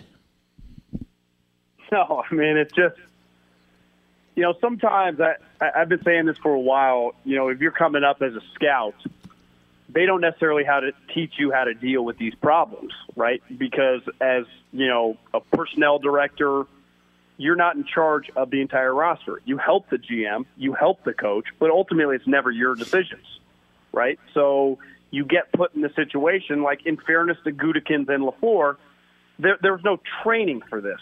Even if, let's say, Gutekunst wasn't communicating enough with Rodgers, Well, who would have taught him to do that? So I, I, I do, you know, these situations arise in all, you know, baseball, basketball, football, I've been alive 36 years. They've been happening my entire life with star players. You just when a guy's good enough, like Aaron Rodgers, you just have to find a way to fix it. And if it makes make him feel better, usually in pro sports, money makes people feel better. But he already makes 37 million dollars. This is not a money issue. No, it is a respect issue. It's I, I don't even know. I mean, only truly Aaron knows. And you just you know you just got to kind of treat him like a human and and almost you know, give in to something and make him feel wanted again. And if that's what it takes, that is on the GM and coach to figure that out for sure. John, say hello to Cuttino Mobley. Cuttino, what's going on, man? John, how you doing, brother? Doing great. You know, it's funny. Um, I, uh, I, you guys didn't notice, Brenda, uh, John. I'm, I'm actually working out, uh, with uh, Aaron up here in California at a place, um, and uh, he looks great. He look he looks really good. Um, he's working on his game, right? He's uh, he's staying in shape. Uh, and like you said, listen. Sometimes you know, uh, you know, in any in any situation with this one with Aaron or just any any situation, I think you know the sit down is so much better than the the the outside chaos, right? If you could just sit and talk about things, someone has to like you have to come to some type of compromise. You have to come to some type of understanding and I think for Aaron, I don't know I don't know what he's done in Green Bay as far as personally or whatever it is, you know, everybody has his his hers and the, the real story. But Aaron Rodgers is to me, I played quarterback. My cousin's John Mobley, linebacker. I grew up with football. I think Aaron Rodgers as just one of the goats of of just being able to place that ball right. He has an arm right. He's smart. His IQ is super high. Uh, You're not going to see too many people like that floating around, right? You'd have uh, you have uh, Joe Montana, you have the John John Elways, and you have the Aaron Rodgers, and of course you know Tom Brady. But I, would say Tom Brady's is it, just because he has six rings, and, and I love him. He's my favorite. I think Aaron Rodgers and the Dan Marinos and those type of guys, it's just something different about how they throw the ball, and it's just their IQ. It's Tom IQ is uh, of course high as heck as well. But uh, yeah, Aaron is, for me is just you know unbelievable. Yeah, I mean, I, I- think you have good perspective on this because you played in the NBA, but you you obviously have family in the you know that played in the NFL and been around both sports. You know, in the NBA, and I, I live in the Bay Area. Bob Myers is fantastic. That's The- my he's guy. the GM of the Warriors. Uh, yeah, I mean, you, you know him. He's just great at dealing with people, right? I mean, that's just one of the things. I don't think people act like his job was really easy. You know, it was hard with Kevin and everything that was going on, and Draymond, and like Clay's easy, but the other guys aren't. And it, it's it's difficult. And I, I think in the NBA, we've seen it forever, right? Pat Riley's, they're, they're just good at dealing one on one with the star players. As you know, in the NFL, that even the star star quarterbacks we saw with Tom Forever with Bill, they don't quite get that treatment, you know. And it's just there comes a time though. You don't think New England missed Tom Brady last year, you know? And I, I think this this this was a little bit a little wake up call, right? For for the Packers, like this, he's your franchise. And listen, I I'm more of an NFL guy than an NBA in terms of dealing with these situations, but Aaron is good enough to be treated like a Kevin Durant, like a LeBron, where you For just sure, whatever sure. whatever he needs, he he need, he deserves, you know, whatever he's asking. And that's what I don't understand why exactly they don't give him exactly what he wants, right? He's he either has a really good offensive uh, team and the defense is lacking, or a really good defensive team. He doesn't have the pieces on offense, and he still does amazing in what he you know, in what he has. I, I, I think their pushback would be Cuttino is last year. I, I think two years ago they shocked some people when they made the conference and they got beat by the Niners. But last year their team was legit, right? They were the number one seed. They hosted the Bucs for the NFC Championship game. It's the first. Aaron's been to five of those games. That was the first time they'd ever been in Lambeau. Like, their team's really good, and even the team that they got now, like they're basically bringing all their star players back that I, I think they would easily. I, I thought they were going to win the Super Bowl. Like Yeah. uh, when they got to the Final Four, I didn't think Tampa was going to beat them. I picked the I picked the Packers. And if you told me Aaron was happy and came back, like I think they'd be right there again. And Aaron's no dummy. Like he gets how good the team is. I also think this. You know, in football, you know, because you practice so much, spend so much time with coaches. I don't think you're around the GM and management as much as maybe you are in baseball and basketball. Mm-hmm. Even if he hates the GM, I I don't think Aaron has to see him that much. Like, mm-hmm. I think it's pretty easy to avoid him. you know, I, I, if it was he hated the coach, then it'd be a problem. But if like it's the GM, like whatever, just they'll just they just naturally kind of avoid each other. Yeah, you know, some Bernie. Uh, check check this out, right? And just just perspective, right? The reason why they what thirteen and three the last two years, I think, right, or something like correct. that. Thirteen and three last two years, right? Yeah. So I mean, listen, I've been in that position where Steve Francis and I were the stars, and then you had Yao Ming, and right, or when I my rookie year, where it's Charles Barkley, uh, Scottie Pippen, Akeem Olajuwon, and if you have Aaron Rodgers, or you have Kevin Durant, okay? If you have Aaron Rodgers, uh, LeBron James, you have Aaron Rodgers on the opposite side the day before the game, the week before the game, the perspective, the mental that the defense is trying. He just poses that 13 and 3. A lot of that was fear of I can't let him get the ball. If he gets the ball, this, that, whatever, right? So, yeah, the team may be good, but that person makes that team. He's like a LeBron James. The person makes the team. Tom Brady makes. Tom Brady had a whole bunch of guys, right? He had, he had, we had tight ends, he had running backs, he had wide receivers, he had everything.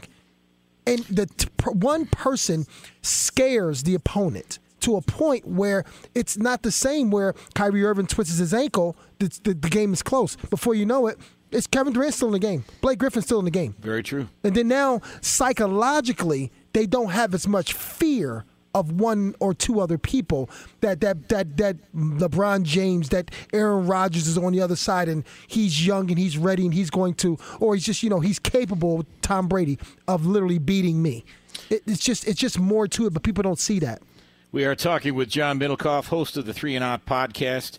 Uh, all good points. 26 wins the last two years. They're in there with uh, Joe Montana, George Seifert territory, John Fox, Peyton Manning. John, I want to switch gears ever so briefly. Speaking of money, the New England Patriots have spent $282 million in free agency this offseason. Unheard of. Bill Belichick does not want to have another losing season. I'm hearing Cam's shoulder is not good. When do you expect Mac Jones to take the reins in New England this season? Well, I think the thing with New England and the offense is really complicated. So, you know, for a rookie, it's just difficult. Now, he is coming from Alabama, which is basically like the 33rd NFL team. So, you know, mentally he's going to be equipped to handle it. But, you know, if Cam's healthy, uh, I, I still think he'll be the week one starter. But then, like last year, you know, whether it was injuries or whatever, Cam just didn't play that well, but he, they had no one to replace him, right? Mm-hmm. So, week seven, week eight, week two, week five, whatever week it is, he plays bad. He's just going to continue to be the starter, and he was. Right, I think one game they yanked him at half for Stidham, but that was just like the game was over. But for the most part, Cam was starting if he was healthy. It changes when you have a first round pick, right? If you have back to back bad games, or you know your completion percentage is poor, even if they're winning, but like you're the problem, that's where at any moment it can happen if they feel comfortable with the rookie. And uh, like you said, I mean, they spent a lot of money. They did it for a reason. I mean, they were terrible. Like they just the, the talent wasn't there. And in the NFL, you know, you can't. You got to buy multiple players to improve your team, right? When your team's not very talented That's why and the Tom draft Brady's isn't good. enough, so they they had to double down. That's why Tom Brady's so good. Tom, Well, I know he, Tom's like LeBron and James. They, they, they had a they had a bunch of they had a lot of opt outs last year too. Mm-hmm. And, and really, in fairness to Belichick, that was the worst season they've had in 20 years. We act like they won two games. They did go seven and nine. You know, Right. it wasn't like that. That's that's Bell. That's Bill's low point. Like, it, and it was. Do you know how many teams in the league would just die? Like, you know what the Jags and the Texans and all the bad teams would die to be seven and nine, right? It's and that's true. for for Bill. That felt like one win. John, really good stuff. I wish we had more time. Look, I, I think they're going to get this worked out. Aaron Rodgers has missed 18 games during his entire tenure in Green Bay, and in those games, 6 11 and 1. Packers better figure this out. This is a real conundrum. John, really appreciate you coming on today. Thanks a Yeah. lot, See you John. guys later. Have a good day. All right. You got his thank you. It's John Middlekauff, host of the Three and Out podcast on the Colin Cowherd Podcast Network. I get a kick out of what he said that they really need to have a sit down continue. I'll tell you why. Because they need to understand the gravity of this. There are no winners if Aaron Rodgers is not under center for the Green Bay Packers come September, and we'll be talking more about that as the months go on. Coming up, Jordan Love. Hey, he had reps with the number one offense in minicamp this week. How did he look?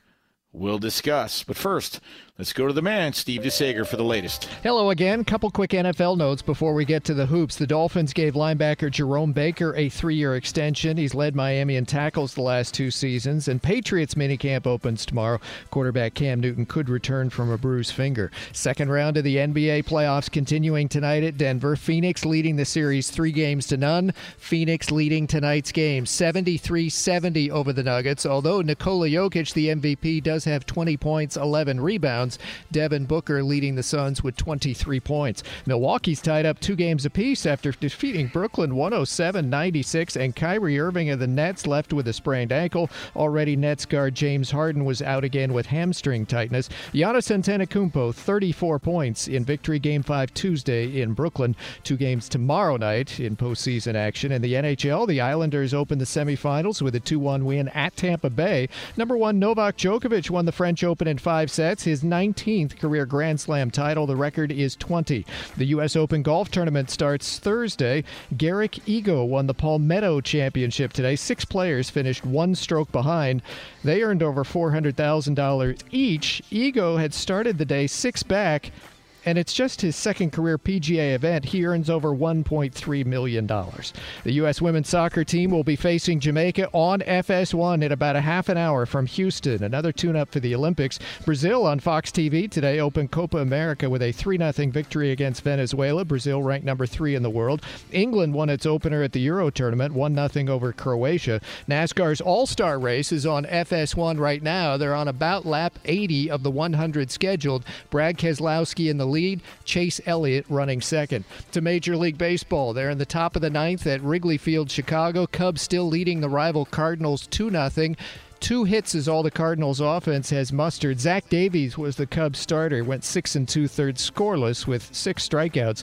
For the moment in the NL Central, the Cubs a half game behind Milwaukee, which has won four in a row. It got a 5 2 victory over slumping Pittsburgh today. The Pirates left 10 men on base. The Brewers' offense had only five hits, 12 strikeouts. Pittsburgh has lost seven in a row. Arizona's lost 10 straight. The Angels beat him 10 to 3. Oakland and Washington with victories. And the Padres got a 7 3 win at the Mets as Fernando Tatis Jr. hit a grand slam, his 19th homer. It broke a 2 2 tie in the seventh. NC State and Tennessee advanced to the College World Series. North Carolina State upset number one ranked Arkansas tonight thanks to a solo homer in the top of the ninth. Vanderbilt and Stanford already in the College World Series. Back to you. Thanks so much, Steve. Cuttino, uh, if in fact Aaron Rodgers is not there, and we don't know if, and, and, and, let me say it this way. For whatever reason he would not be there, I don't think he's going to retire. I don't think he's going to be traded, but whatever the reason would be, here's what they're missing. As I just mentioned, uh, he's only missed 18 games in his entire career. He's won 126 for the Packers. That's a lot. 126 and 63 in his tenure in Green Bay. In the 18 games he's missed, 6 11 and 1 in those games. When you bring in Matt LaFleur and him and Aaron Rodgers have hit it off, like you've said, they've 13 and 3 the last two years.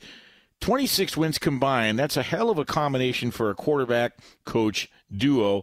John Fox and Peyton Manning, 25 wins their first two years. They won a Super Bowl. Joe Montana, George Seifert, 25 wins, won a Super Bowl.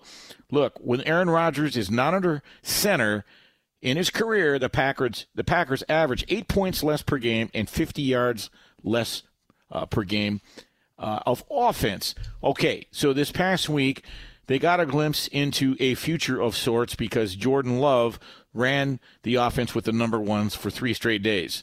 I understand he had one day that was pretty good, one that was not good, and maybe one somewhere in the middle. Those were the three days of Jordan Love at QB1 in the quote mandatory minicamp.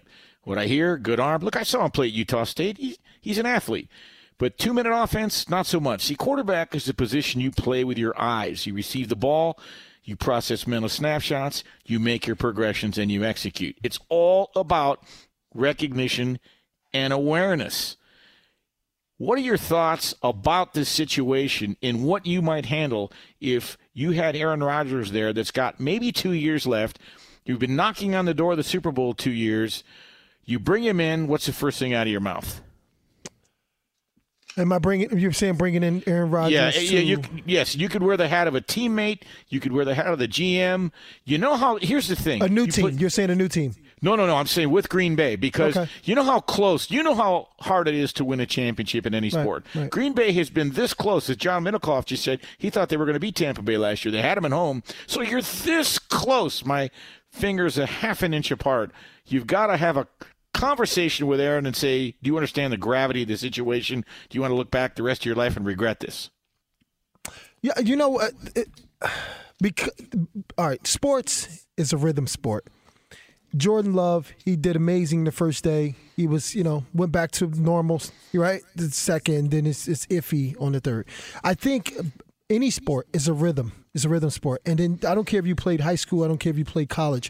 You're playing in the pros now. These guys are faster, bigger, stronger. There's more plays. There's more plays. There's, you know, the tight end wants it here. The, uh, your your slots want it there. The running backs want this. They want the ball this many times. You know, you got the offensive line. It may not be your, your tackle, your guard may not be as good. It's so many different variations. Now, I, for me, Aaron Aaron is far from done. Okay, you just you you, you what thirteen and three the last two years, right? Twenty six wins. So uh, one one play here or there, you're in the, you're in the Super Bowl. Okay, I just think for me, um, when you're young like that, the Jordan Loves of the world, it, sitting behind someone like an Aaron Rodgers uh, is better for him than even th- being thrown inside the fire because I don't care how good you are in practice. I don't care how good you are in preseason.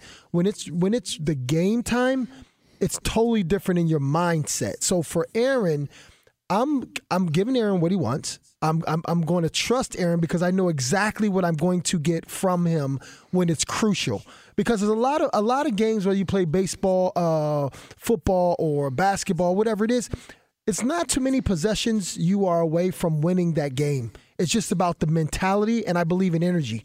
So, like I said before, when you're going against Aaron Rodgers and the Green Green Bay Packers, you a little nervous defensively. Okay, when you're going oh, against yeah. George Jordan Love in the Green Bay Packers, yeah, kind of like yeah, I'll blitz the kid, I'll you know set back, I'll put two in front, I'll do this, I'll do. You can you can mess with him, you can do certain things. You can't do that with Tom Brady. You can't do that with you know Aaron Rodgers. So, you know, for me, uh, yeah, I mean, I don't know. I just Well, you bring up a great dynamic that's not manufactured overnight, and that's the fear intimidation factor. There have been plenty of pitchers over the years that could win games in the major leagues on reputation. They even intimidated umpires. Mm-hmm. And you look at an Aaron Rodgers, he gets behind center. You're a defensive coordinator. You've actually got to prepare do game plans. Mm-hmm. you got to prepare the game plan for defending Aaron Rodgers and his tendencies. Right. And then you've got to prepare the game plan for when the play breaks down, he keeps his eyes downfield, he can keep plays alive with his feet. You brought up another good point. He learned for three or four years behind Brett Favre. Steve Young learned for four or five years behind Joe Montana. Even Pat Mahomes sat for a year behind Alex Smith. That type of education is invaluable. And I think uh, Jordan Love's had some of that. The big issue with the Packers is they're built to win right now. And I just, it bothers me a little bit. I don't want to be sanctimonious here, but that bothers me a little bit when you've got a guy, and uh, John Middlekauff was right. This is not about money. Rodgers has made $242 million in his career. And if they restructure his contract, it's going to be all about the structure and guaranteeing him four years down the road. So maybe they trade Jordan Love, and that's the psychology of it. But if he retires, he owes the Packers $23 million in back bonuses. If he doesn't show up, he'll be subjected to a ton of fines. If the Packers trade him, they'll regret it. They'll never get the value back that they need. And what's to say Aaron Rodgers goes to another team and they don't have the pieces parts around him to win, and the whole thing goes down and he goes down in a heap. I remember when Ben Wallace wanted out of Detroit in 2005, went to Chicago. He couldn't come to contract agreement with Joe Dumars, who gave him a very generous offer. And then four years later, he was back with the Pistons. He said, "You know what? I really didn't accomplish anything.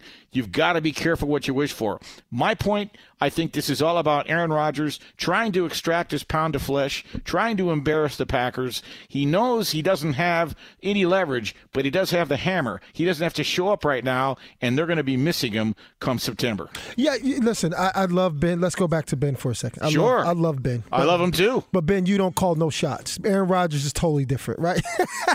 you know what I'm saying? Like Fear the fro, man. Right. No, I love Ben. Ben is my guy. Right. Uh, but but when it comes to Aaron, uh, you know, I- if Aaron Aaron's pulling the th- same thing to me, like kind of like Tom, where it's like you know, if Tom does go somewhere, Aaron, wherever Aaron goes, I'm pretty sure there's there's there's a, a supporting cast that's going to want to go where Aaron goes, or at least he can pick a place where he's you know most suitable for. I I, I don't know. I, I Sure. could be you know. I'm, I could be naive with that, but uh, Tom, you know, he picking the Bucs, and then before you know it, this Gronk's there, and then you know Antonio Brown's there, and this person's there, and my guy Mike Evans is already there. It's it's like you you're you're set up for success right there.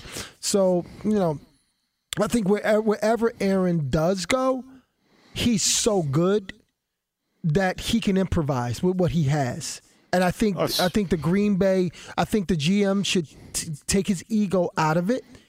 And for right now, you have the best teacher in Aaron Rodgers with this this kid sitting there watching what Aaron does, how he calls plays, his audibles, the whole thing. I'm just saying, the GM, shut your mouth, sit down, relax, get him what he wants. He's going to be out in a few years, right? And then and let the kid grow from let Jordan Love grow from there.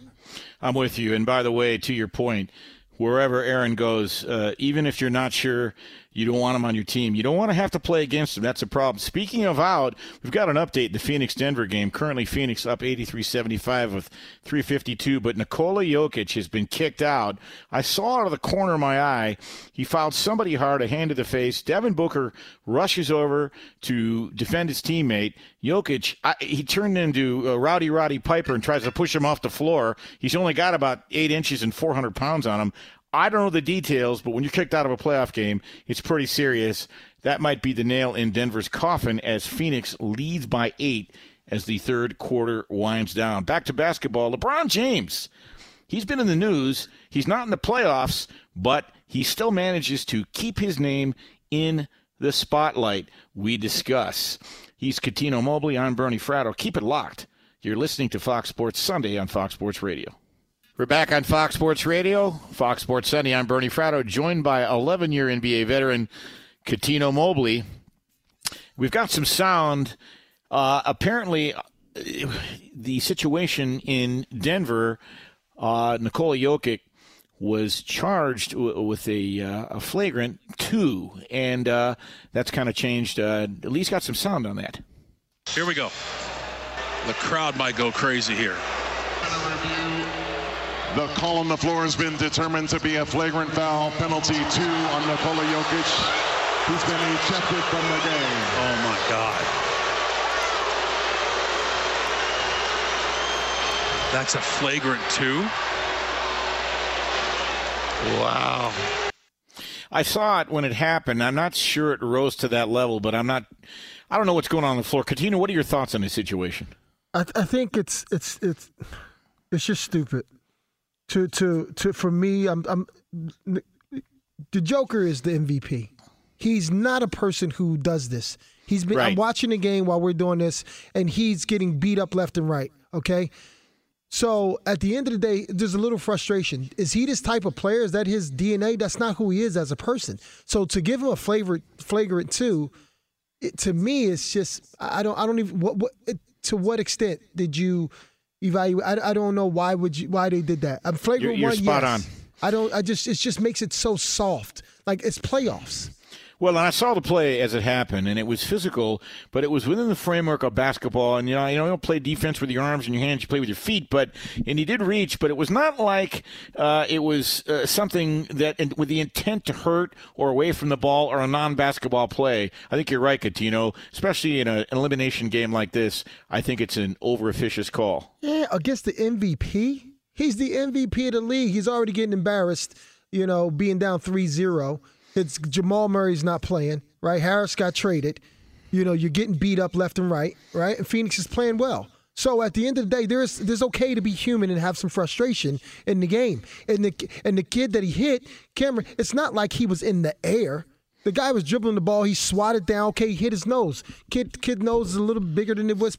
You know, than normal. So at the end of the day, I mean, come on, man. Not the MVP. I'm not saying it should be a regular person any but still, it's the it's the playoffs. I got to tell you, after watching that game earlier today between the Nets uh, and uh, and the Bucks, that that looked like '90s basketball, where mm-hmm. you better pack a lunch if you go in the lane. You know, Wes Unseld might smack you across the chest. You might feel it. A little bit more physicality today, so interesting. Developing story. I think the series is probably over anyway. But to your point, the MVP of the league probably deserves a little bit of the benefit of the doubt. LeBron James is not in the playoffs, but he's been in the news. He had an Instagram message this week for the non believers. He'll be back. He changed his number from 23 back to 6. And oh, by the way, flanked by rapper Drake, LeBron, and fellow Laker Jared Dudley, they hung out at his son Bronny James game in Southern California. They have what's called CIF, the California Interscholastic Federation, and they had a playoff game at Sierra, Sierra Canyon Trailblazers. That's a high school he went to. Yeah, so LeBron's yeah. in the news. We only got about 30 seconds, Cuttino. What are your thoughts? No, it was great. I was actually supposed to go and commentate, uh, do a little bit of t- uh, analyst for that. Um, I, I, love the, the, younger guys, man, and to see LeBron and Drake and uh, Jared in there supporting the guys is beautiful. No, it is. It's it's a lot of fun. And I would just say this uh, LeBron does like being out in front of the cameras. I got no problem with that. He probably really misses being in the playoffs. He's not done. He's trying to let everybody know. don't don't count me out just yet. People have counted me down before, and I fully intend on being back and staying busy until we get ready for next season. Coming up, we're going to chop up the NBA playoffs and talk about the new young Turks in the league that are the star power that are driving these playoffs. He's Cuttino Mobley. I'm Bernie Fratto. Keep it locked right here. You're listening to Fox Sports Sunday on Fox Sports Radio. There's no distance too far for the perfect trip. Hi, checking in for. Or the perfect table. Hey, where are you? Coming! And when you get access to Resy Priority Notify with your Amex Platinum card. Hey, this looks amazing! I'm so glad you made it. And travel benefits at fine hotels and resorts booked through Amex Travel. It's worth the trip. That's the powerful backing of American Express. Terms apply. Learn more at americanexpress.com slash with Amex.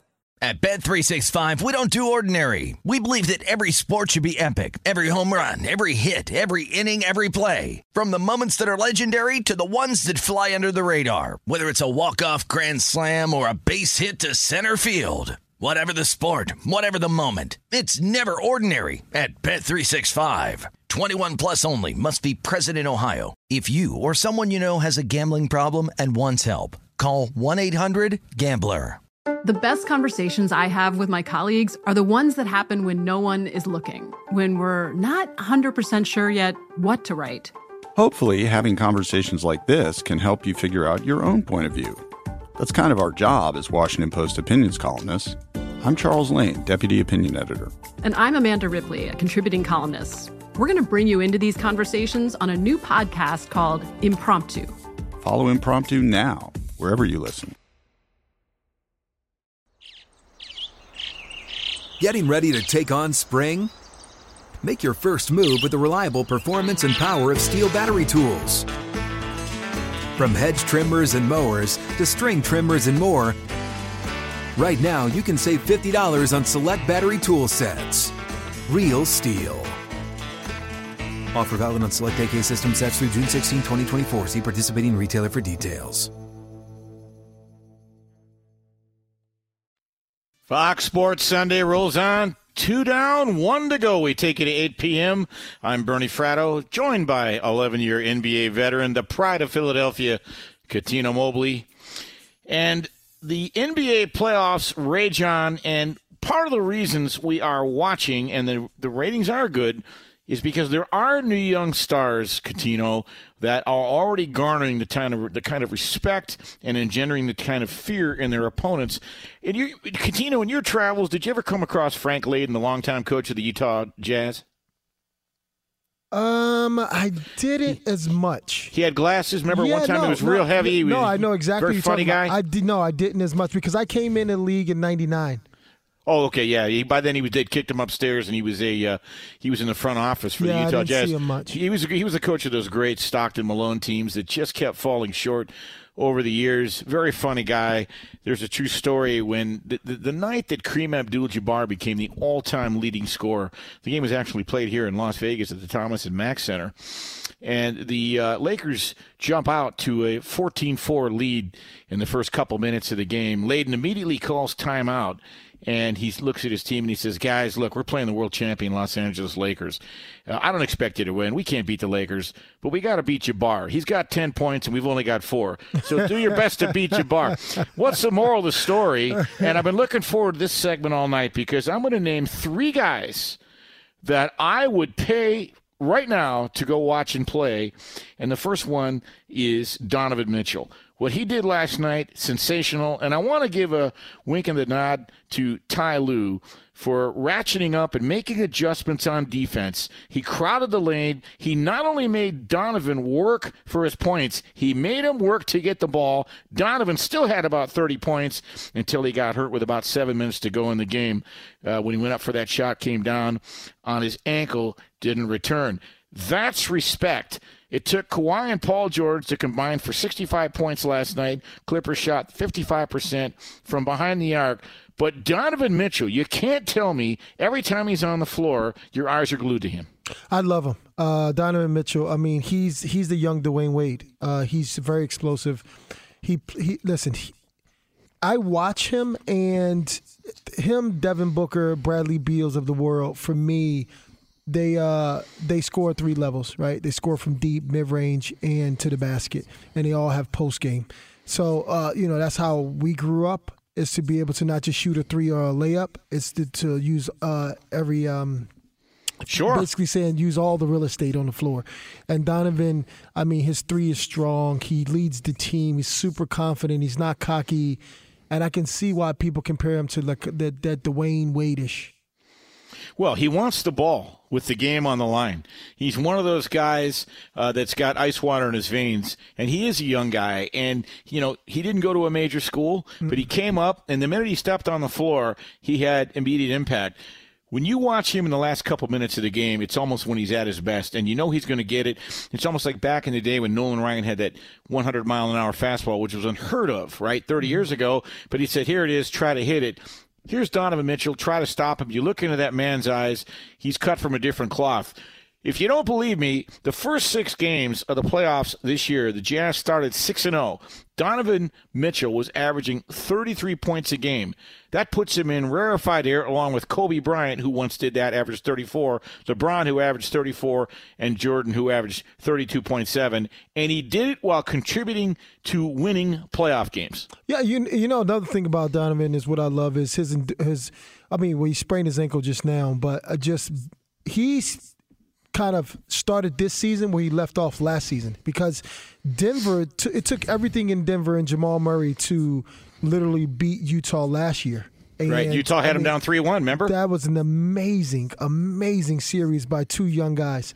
And then he comes back this year the same, if not better, and able to, you know, I mean, this you have Paul George, you have, you know, Kawhi Leonard. That's two of the best, you know, two way players in the game.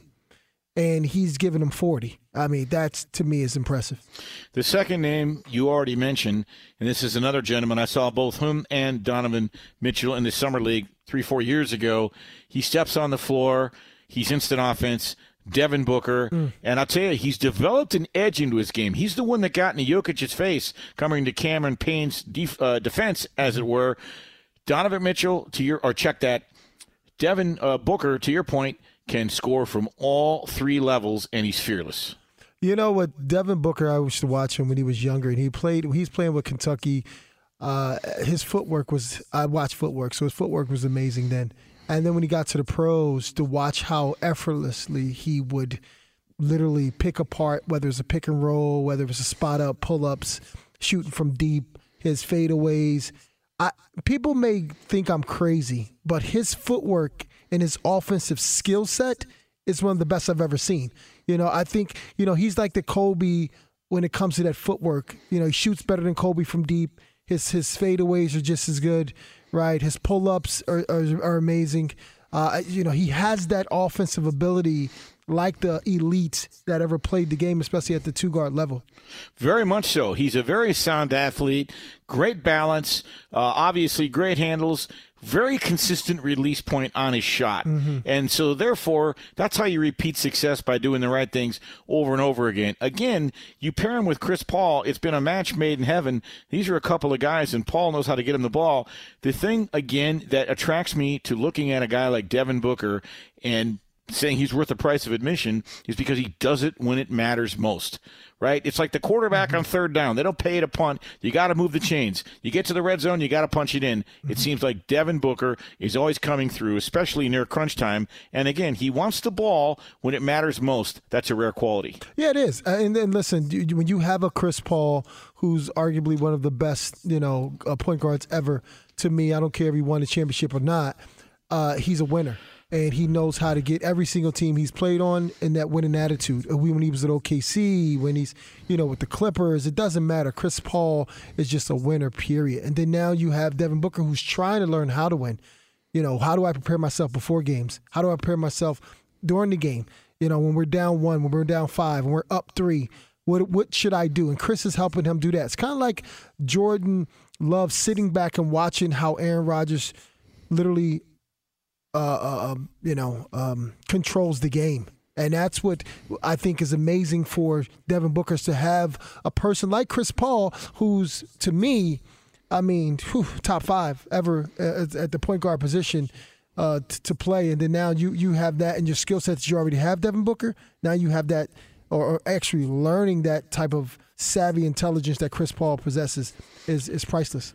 No doubt about it. And the thing about both, uh, you know, Devin Booker and Donovan Mitchell, they not only take a ton of pressure off their teammates and carry a lot of the freight, but they are to the point now where I do think they inspire fear in their opponents, much like the next gentleman I'm going to mention, and it's a guy I know you love a lot, Trae Young. Oh, and I cannot really, I cannot really recall a, a young talent in recent memory that has been really maybe over evaluated by talent evaluators. Yeah. When he came out, you know, after his freshman year at Oklahoma, there was talk about his size, there was talk about his strength. Mm-hmm. When he went into Madison Square Garden and slayed the dragon, I'm saying this is a dude that's he's he's a, he's from another planet because he strolls in there and we're going about we're talking about Tom Thibodeau. Mm-hmm. And Tom Thibodeau actually has a specialty in making it very difficult, making life very difficult for NBA players entering into their very first playoff series.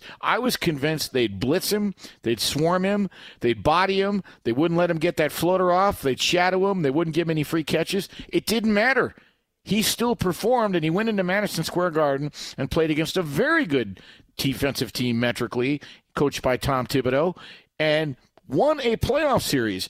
And give them credit because after the coaching change, the Hawks actually went 32 and 12 before this series against Philadelphia, which is not a good matchup for them. But with Trae Young on the floor, you feel like you're in every game, and he's what only 21. Yeah, you know, it's funny you say that because I mean, his his uh, I guess his expectations was something similar to uh, Stephen Curry, right? You come in, you're small, right? Your frame is small. Um, I think he's probably a little small. He's a little shorter than Steph Curry, and then will you be able to get your shot off? Uh, the physicality of the game throughout 82 seasons. I mean, 82, uh, 82 games. I, I, I myself was like, ah, I don't know, right? And then when he started to play well last year, I'm like, okay, let me see this following year. And then when he played, he was so consistent, and he got everybody. He the thing is, he has everybody on his team believing he is the guy. Oh, well, you know, I talked to some scouts at the NBA Summer League two, three years ago, and every time his name came up, they would bring up Buddy. They, Buddy Hield also went to Oklahoma. Uh, Buddy's had a pretty good NBA career, but his first two, three years, he scuffled a bit. And people kept telling me that Trae Young had an issue with turnovers. He was very careless with the ball. Mm-hmm. And although he did average 9, 10 assists a game at Oklahoma, you know, it was also a situation where he had five turnovers a game. But that was just an area of improvement. You could see this guy was born to play the game. They also begged on his frame. He's 6'2, 6'3. He's got a good wingspan, and he's quick on both sides of the ball.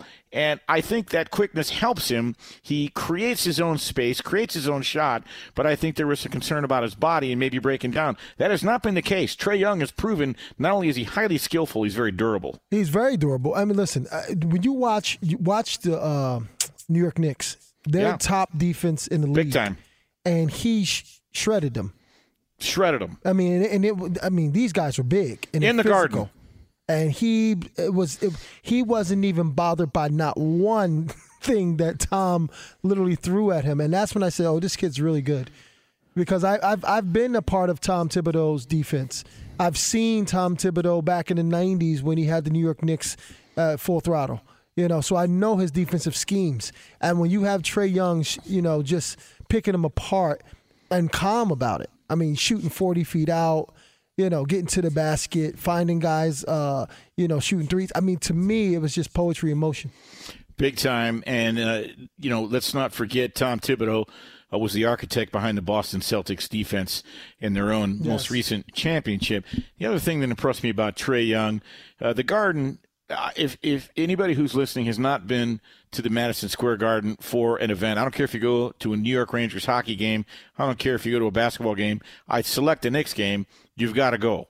Uh, as you well know, as well as anybody. There's no environment quite like that. It's not going to be PG rated. It's going to get a little rough, and they're going to try to get in your kitchen if they can. This kid had ice water in his veins. They literally spat on him. They called him every name in the book, and after the game, he's got a smile on his face. He plays the game with joy. there's a kid who's going places. No, yeah, you know, and another thing too is his father prepared him for this. His father was a, a collegiate athlete. He played. Uh-huh. He he played. He was uh, pretty good. You know, so uh, you know, I think what when you have, it's like my son. Not trying to you know throw my, but you know, my sons and my daughter when they're playing sports, you know, know the ref's name, shake the opponent's hand. You know, I want you to compete really hard, but then after the game, it's cut off. Now we're now we're human again, that kind of thing. And Balance. Uh, he understands, just like Derrick Rose was saying that. You know, he understands that there's going to be hecklers. There's going to be things, and some people are just overboard, spitting and all this Oh. other crazy stuff. But at the end of the day, it didn't tweak him at all mentally. He was ready mentally and super focused. He actually took that and allowed it to fuel him. So between Trae Young, Devin Booker, Donovan Mitchell, among others, we don't have time to get to. I think the NBA is in great shape, and I'm really enjoying these young men play and develop. Discover matches all the cash back you earn on your credit card at the end of your first year. It's amazing because Discover is accepted at 99% of the places in the U.S. that take credit cards. Learn more at discover.com slash yes. 2021 Nielsen Report limitations apply. Coming up, we take you right back to my hometown. We'll say hello to Chuck Esposito. He's the sportsbook director at Station Casinos here in Las Vegas, and he's responsible for a lot of the Tim Tebow craze. We will explain coming up. He's Cuttino Mobley. I'm Bernie Fratto. Keep it locked. You're listening to Fox Sports Sunday on Fox Sports Radio. This is it. We've got an Amex Platinum Pro on our hands, ladies and gentlemen. We haven't seen anyone relax like this before in the Centurion Lounge. Is he connecting to complimentary Wi Fi? Oh my, look at that, he is!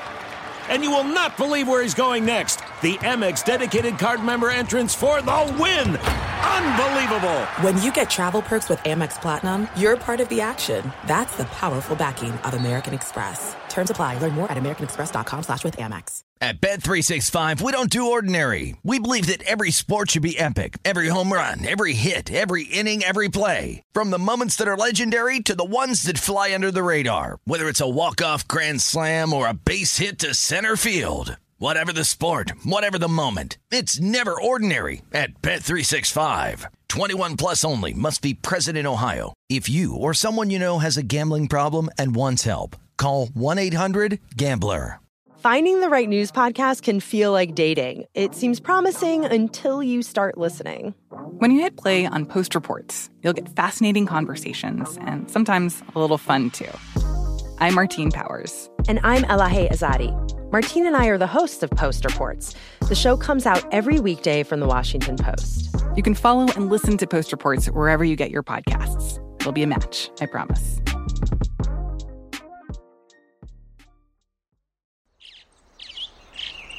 Getting ready to take on spring? Make your first move with the reliable performance and power of STIHL battery tools. From hedge trimmers and mowers to string trimmers and more, right now you can save $50 on select battery tool sets. Real STIHL. Offer valid on select AK system sets through June 16, 2024. See participating retailer for details. We keep it rolling, Fox Sports Radio, Fox Sports Sunday. I'm Bernie Fratto, joined by 11 year NBA veteran Cuttino Mobley. Yes, he is the pride of Philadelphia. We'll take you up to 8 o'clock. At this time, we're joined by a gentleman coming to us right here from Las Vegas. He's a good friend of mine, the sportsbook director of uh, Sunset Station Station Casinos properties, and recently in the news for a very interesting reason. Say hello to Chuck Esposito. Hey, Chuck, thanks for coming on tonight. Hey, Bernie, it's good to be on with you guys.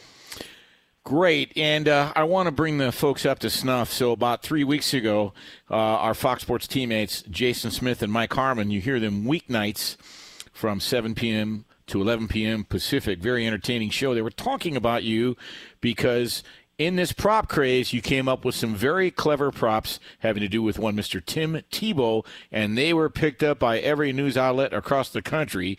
And I said, "As my buddy, let's get him on the air." Chuck, tell everybody what happened. Well, first, it's amazing that it was as popular as it's become. I think we, we always try to uh, capitalize on whatever hot story there is in any sport and be creative and put some stuff on the board. We did it when Matt Stafford was traded to the Rams. We put up a touchdown prop. But um, we heard the rumblings of Tebow possibly being signed by the Jags. And then that morning they actually signed. I mean, everywhere that morning, all we could see was you know Tebow stuff. So, you know, we kind of started talking about it internally, myself, Jason McCormick, and we're like, let's put it up and let's have some fun. We looked at the, the Jags last year, and uh, they only had two receiving touchdowns, both by Tyler Eifert. Uh, they only had one other tight end on the roster. They've got a couple of, of talented running backs, James Robinson returning and Travis Etienne. Both are smaller type backs. We thought, hey, this might be, you know, he might have different packages for him, Urban Meyer. Let's put a prop on the board. How many touchdowns over under Tim Tebow will have? And they're only receiving and rushing touchdowns. No passing touchdowns if he's ever in at quarterback. We put it on the board at two and a half, and it was just amazing, Bernie, how much ink and water cooler chatter and media talk we got out of it. But it's been phenomenal. Not only that, how much betting handle came in on that. Say hello to Cuttino Mobley, Chuck. Hey, Cuttino, how you doing tonight? I'm good. I'm good, Chuck. Nice to meet you, brother. Same. Did, did you have a question, Cuttino, for Chuck? No, no. I'm just um, I'm just trying to figure out now. Um, so what we're talking about here basically is this. You can bet on just about everything in Las Vegas as long as it's decided on the field. However, there are prop bets, player props, team props. Why don't you explain the ramifications of how a prop bet is made, Chuck? Because this leads to a larger subject matter in that the prop craze has not only caught on so significantly, it's becoming increasingly part of the handle. Yeah, sure, Bernie. You know, props guys are really, and for the listeners, props are really kind of the game within the game. You may not like uh, in either team in any particular sport, but hey, we can put up so many different ways. And I think you, you go to Super Bowl first and you talk about, you know, hundreds about hundreds, maybe a thousand different ways to bet the game. That almost every play, every player uh, means something to somebody, and we've done that with Golden Knights games. Uh, we're going to do. We're going to expand our wagering venue um, with the Raiders. And we do it from time to time now throughout the course of the year for kind of special events. We do it every day in baseball. Uh, we really expand the overall menu of props. Again, different ways to bet. Uh, say in hockey, for an example, with the Golden Knights. It's every period. It's reverse puck line. It's players to have a point. It might be head to head players. Will the game go into overtime? So many different things that kind of add to the entire wagering menu that let the bettors have fun throughout the course of the game. It really has become the game within the game and such a large part of what we have to offer in every single sport, guys. So my understanding, Chuck, is the Tebow prop, and by it's I believe there was a two thousand dollar limit, right? Is that, what that is correct, Bernie. Okay, so yep. you could bet whether or not Tim Tebow would score more than two and a half touchdowns this year or less than two and a half touchdowns this year. And I believe there also is a caveat: he must play Week One, or the bet will be graded as no action. Is that correct? That that's all correct. And the amazing thing is, is that we have the same amount of tickets on the over as the under. However, we have taken some of the limit plays on the under, but we've started to see some more of the action come towards the over. Uh, still, still heavy right now on the under, but it's kind of created exactly what we wanted it to, and that was so much media chatter and interest. But since we put it up, Urban Meyer and the Jags have, have kind of started to gravitate towards, hey, this might be kind of our version of a Taysom Hill, that he's kind of that H back. He's used out of the backfield. He's used around the goal line. Um, so I started to see people start to say, God, I, I could see that easily going over uh, the two and a half. But we've had a lot of fun with it, guys. It's drawn a lot of media attention. We just put a couple of new ones up with Julio Jones and Kyle Pitts. And it's just fun to put these stuff up because they do create uh, a lot of interest with football still several months away. Talking with Chuck Esposito, sportsbook director of Sunset Station here, at Sunset Casinos properties in Las Vegas. One of the things that surprised me too, Chuck, was the amount of action you got on Tebow versus Stafford. You put up, I believe, the Stafford, I think, over under 28 and a half touchdowns last February, and you got more Tebow action in a week than you got in Stafford over 90 days. We did, which you know, I think when you look at it, guys, you look at Stafford and such a talented quarterback, probably the missing piece a little bit um, for the Rams. We know they've got a Super Bowl caliber defense, and it wasn't anything that you know people could kind of look at and see what he averaged per game um, over his career with the Lions, knowing that he's got Cooper Kupp and and Robert Woods and a good surrounding cast with him in uh, in LA. But the fact that Tebow hadn't played since I think 2012. He had uh, 12, uh, 12 uh, rushing touchdowns in 14 games um, when he was in the league. I think it just added some intrigue, his relationship with Urban Meyer. A lot of people thought maybe it was just kind of a, a farce that you know he's just signing him now, but it looks legitimately now like he does have a good chance to make the team, and I think that's helped um, generate some handle. There's no guarantee that he's on the roster week one or plays week one, but that is the disclaimer on the board that if that does occur, uh, you've got action. So I think it's going to be fun to watch how this kind of unfolds, and uh, it wouldn't surprise me if it goes over the two and a half if he's on the team and plays week one. Talking with Chuck Esposito, Station Casinos, Sunset Station Sportsbook Director. Chuck, one of the things people can do here in Las Vegas, even if you don't live here in Las Vegas, is participate in the NFL and college football contests, which will be coming up. Your property does a great job with the viewing parties and the opportunities to enter these contests, which can be very lucrative. Do you have one coming up this fall? We do. Uh, we're, we're going to go back to our uh, last man standing, kind of a king of the hill type format. Um, it's called Last Man Standing with Station Casinos.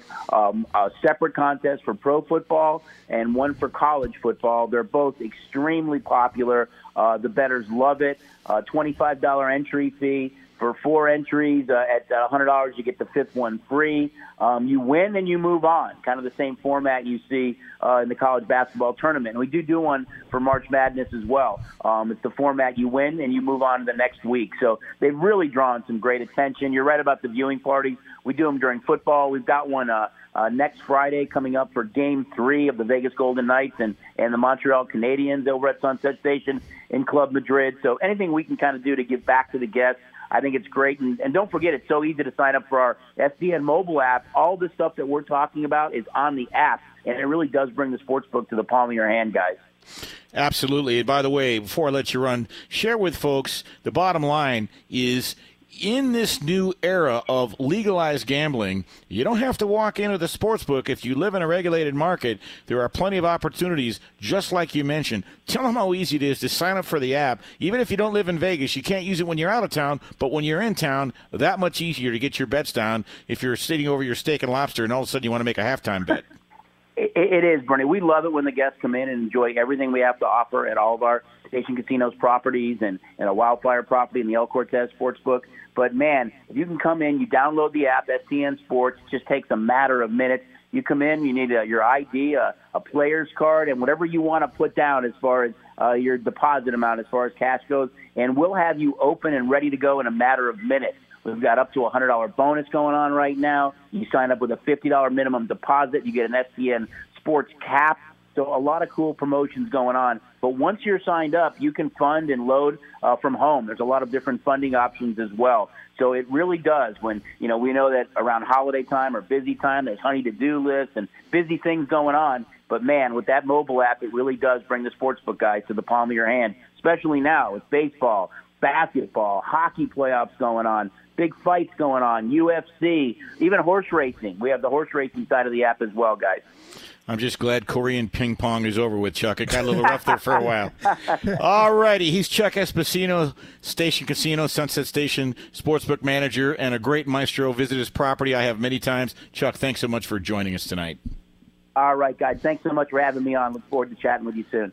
Proud to call Chuck a friend. He's very hospitable. We have our panel every August uh, for the upcoming college and NFL season. Coming up, we're not done with Tebow. You know, he's not the first lab rat experiment brought in by an NFL team to try to find another athlete.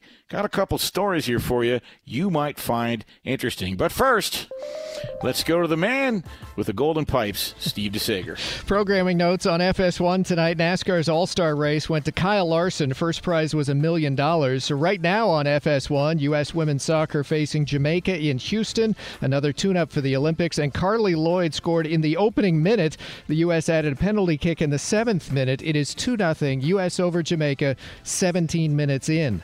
To the NBA playoffs, Chris Paul is likely going to the conference finals because the Suns, already up three games to none, are leading at Denver 121 116 with only about 20 seconds left. Chris Paul has played near 40 minutes tonight. He has 35 points, seven assists, only two turnovers. Devin Booker has 32 points for Phoenix. Nikola Jokic, MVP from the Nuggets, was kicked out late in the third quarter for a flagrant two foul. He had 22 points, 11 rebounds. Milwaukee's tied two games apiece in its second round series after beating Brooklyn today 107 96. Tuesday in Brooklyn. It'll be game five. The Nets' Kyrie Irving left with a sprained ankle today. He was on crutches afterwards, reportedly. Kevin Durant had 28 points, 13 rebounds. From three point range, he was one of eight and committed five turnovers. In the NHL playoffs, a semifinal opener went to the Islanders 2 1 at Tampa Bay. Number one, Novak Djokovic came back to win the French Open in five sets. As for Denmark star Christian Eriksen, the update after yesterday's scary incident at the Euro tournament. He is still hospitalized in stable condition. He collapsed before halftime yesterday and was given CPR on the field. The team doctor said today Eriksen suffered cardiac arrest at the game and was resuscitated. England today won its opener at the tournament 1 0 over Croatia. Netherlands with a late goal defeated Ukraine 3 2. Austria with two goals in the last 15 minutes won 3 1 over North Macedonia. And on Fox TV, Brazil opened Copa America 3 0 winners against Venezuela. The Cubs have won five in a row. They shut out St. Louis tonight 2 0. Cubs scored two runs in the third thanks to a two out error. The Dodgers held on for a 5 3 victory over Texas. The Angels sent Arizona to a 10th straight loss, 10 3. Pittsburgh has lost seven in a row. At Milwaukee, it was the Brewers 5 2 over the Pirates, who left 10 men on base. Brewers and Cubs tied for first in the NL Central. Tampa Bay has the best record in the major leagues. They beat Baltimore 7 1. The Rays record 42 and 24. Randy Arozarena with a grand slam. Houston won 14 to 3 at Minnesota, and it was Toronto 18 to 4 winners at Boston. The Blue Jays hit eight home runs, the most ever by a visiting team at Fenway Park. 20 hits for Toronto, 20 for 44 at the plate. And the man who leads the majors in homers, Vladimir Guerrero Jr., hit his 21st of the year. Under 20 seconds to go, Phoenix up 123 116 at Denver. Back to you. Thanks so much, Steve. Every time you mention the Jamaican team, I can't help but think of the Jamaican bobsled team. But I digress. Cuttino, we talked about this before. Look, Tim Tebow He's invited to camp, 6'3", 255. I think he understands pad level. He did win the Heisman Trophy, won two championships. I know it was in college, but he also was 7'5 as a starter at quarterback. And Urban Meyer's not a moron. He's not going to do this to be a sideshow. It's not the first time an NFL has brought in a player – that I would call, well, this isn't maybe my most clever moment, a lab rat experiment. Everybody forgets back in 2004, Brock Lesnar, he started telling people he wanted to play football. He was 26 years old, had never played past high school, hadn't played in eight years, but if you weigh 288 pounds, run the 40 and 4.7, have a 35 inch vertical leap, bench 475, squat 695, and you have a mean streak, and you're willing to hit people, and you have bad intentions, well, then the Minnesota Vikings are going to bring you in and give you a shot. He was a local favorite in Minnesota, so it made you know it made sense. He actually played. Brock Lesnar actually played in some preseason games. He wore number sixty nine. He uh, played on defense. He was a defensive tackle, and he was a cover man on kickoffs. His most no- his most notable achievement was starting three fights in one game in a preseason uh, contest against the Kansas City Chiefs offensive lineman. In the end, Cuttino, the, current, the uh, learning curve for him was just too steep. He didn't make the team. Yeah, listen, we have to understand that Tebow is a Heisman, right? He's a he's a winner. Uh, regardless of maybe he wasn't a quarterback in NFL, right? Uh, but he's still a winner. Um, he's an athlete. Uh, you know, I don't know about Brock. I, don't, I don't know about him. I can't compare the two uh, because I, I think Tim Tebow, he just and that's another person who has that energy, right? He might it might not look pretty, but uh, Tim has this belief system, and I think the people around him, especially when he was in college, they believe that you can win, and he, you know, he, he did his thing. But you know, I, you know, I, sometimes you know playing quarterback is not your position. Right. You know, even though you wanted the Heisman. I mean, I, I think, you know, it could be something else for him. Well, he couldn't operate from the pocket on a consistent basis, which is very much required as an NFL quarterback, but he's a physical specimen. This is an outlier. I meant I love that you mentioned Malcolm Gladwell earlier in the year. You know, Bullet Bob Hayes, who was a legend, Dallas fans, I know you remember him. 1965. He had he he'd actually been recruited to play football at Florida A&M, but he didn't. He was a world-class sprinter. But when Dallas brought him in as an experiment, he could actually catch the ball and run routes. He could run short routes. He could take the top off a of defense. Defenders couldn't stay with him. The long and the short of it. Bob Hayes not only made the team, he was highly successful. He led the league in touchdown receptions, three years in the NFL. His speed completely changed the game, changed the way the game was scouted, changed the way offenses were prosecuted. And Bob Hayes was actually inducted into the Pro Football Hall of Fame in 2009. He finished his career with an average of 20 yards per reception. Cuttino, I bet when you were playing quarterback, you'd love to have a guy like Bob Hayes running routes for you. Yeah, uh, listen, you know who was my favorite? Uh, Bob, yeah, was amazing. But you know, my favorite uh, growing up was Steve Largent. Right? Oh yeah, Seattle Seahawks ran yeah, great routes. Great, great route runner. Uh, I grew up with Mike Quick, right? Um, I wanted to be Philadelphia. Great. Oh, I loved him. I wanted to be Randall Cunningham. yeah, that's my number was twelve in high school and in college. So uh, yeah, you know when you have these great route runners and um, you can be able to, uh, you know, uh, you, you, know, listen.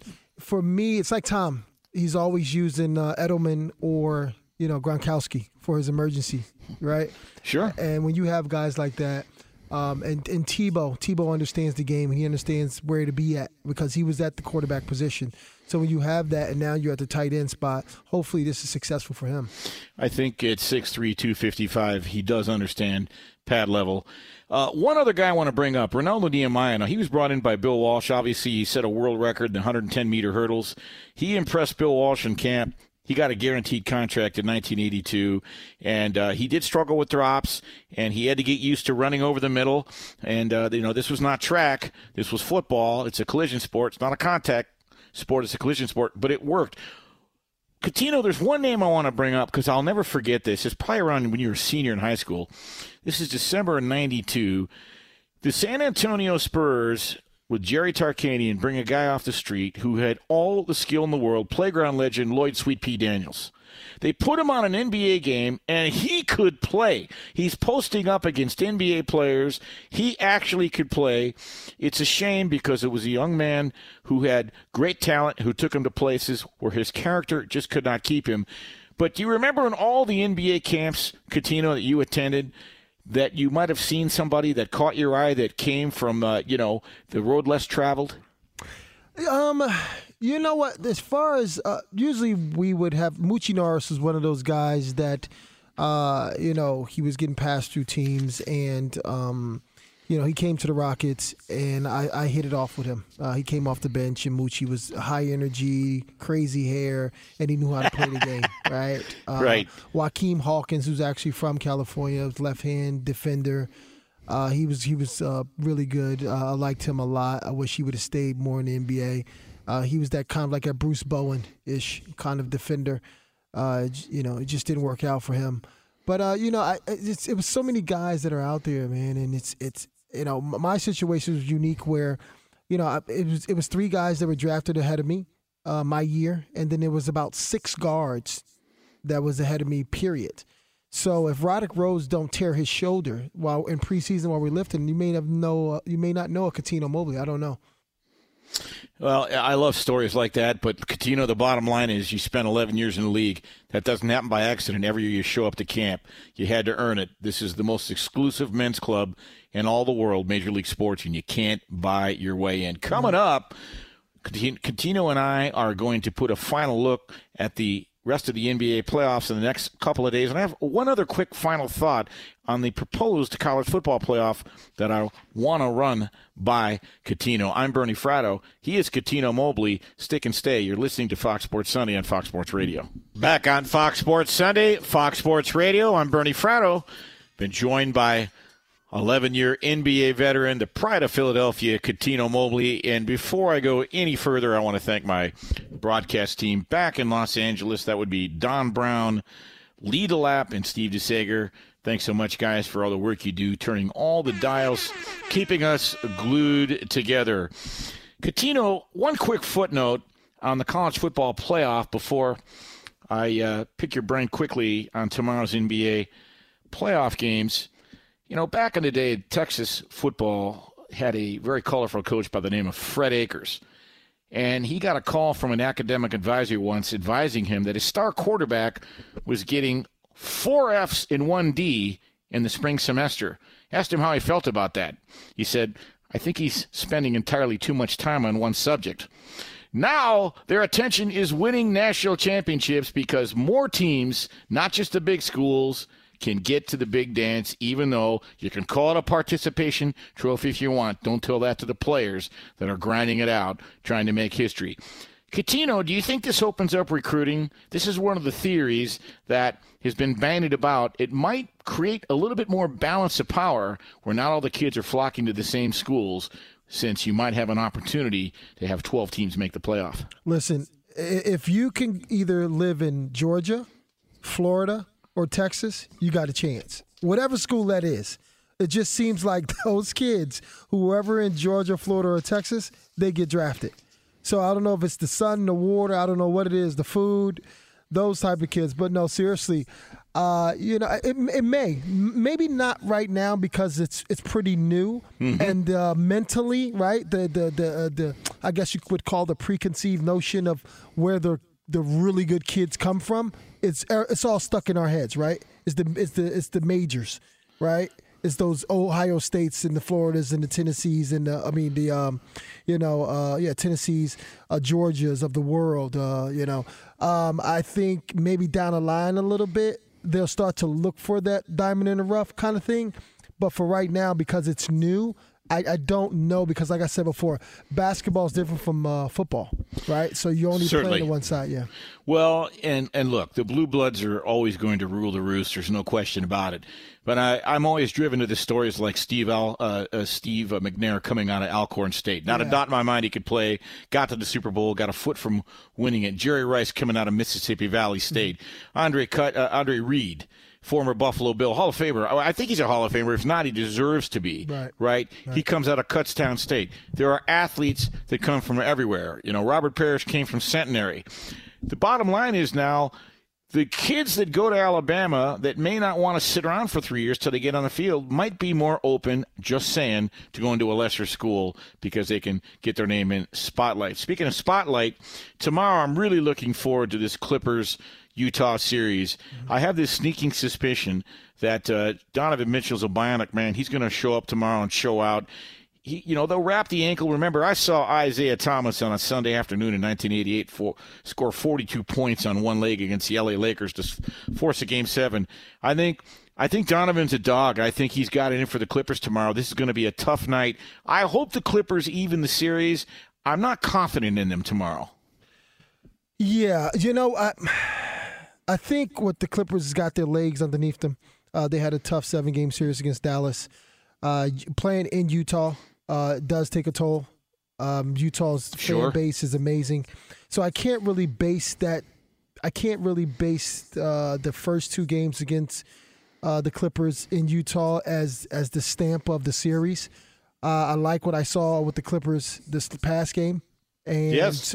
you know Paul George showed me you know, he he can be playoff P.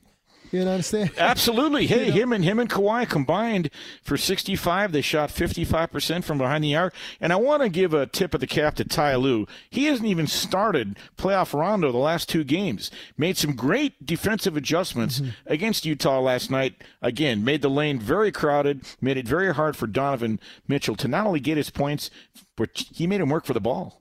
Yeah, and, and that's the thing. That's why Ty is amazing, right? He's been he's yes. been coach. He's literally been coached by Phil Jackson. He uh, he was assistant coach with uh, Doc you know, I mean, Ty's just he has the experience. He won a championship as a head coach, so he has In Cleveland, the experience. Right? Exactly, he has that experience and be able to. Uh, he, he, has the Tom Thibodeau kind of defense, and he can tweak it a little bit. Uh, you know, Ty is is a, is a basketball mind uh, at the high at the highest level. So, to, you know, I'm, I'm sure he's not going to let just one person beat him. They're going to have to do other things, and maybe Utah's not used to that, and they're used to hanging on to Donovan Mitchell. Uh, you know, and, and for me you know, with this sprained ankle, because his ankle was sprained prior to this. That's right. Before that. That's right. So if it's going to keep lingering and you're beating him up and he's trying to get to the hole, And if Paul George is playing like Paul George should play, and Kawhi is already just a normal Groundhog's Day, it's going to be tough for Utah.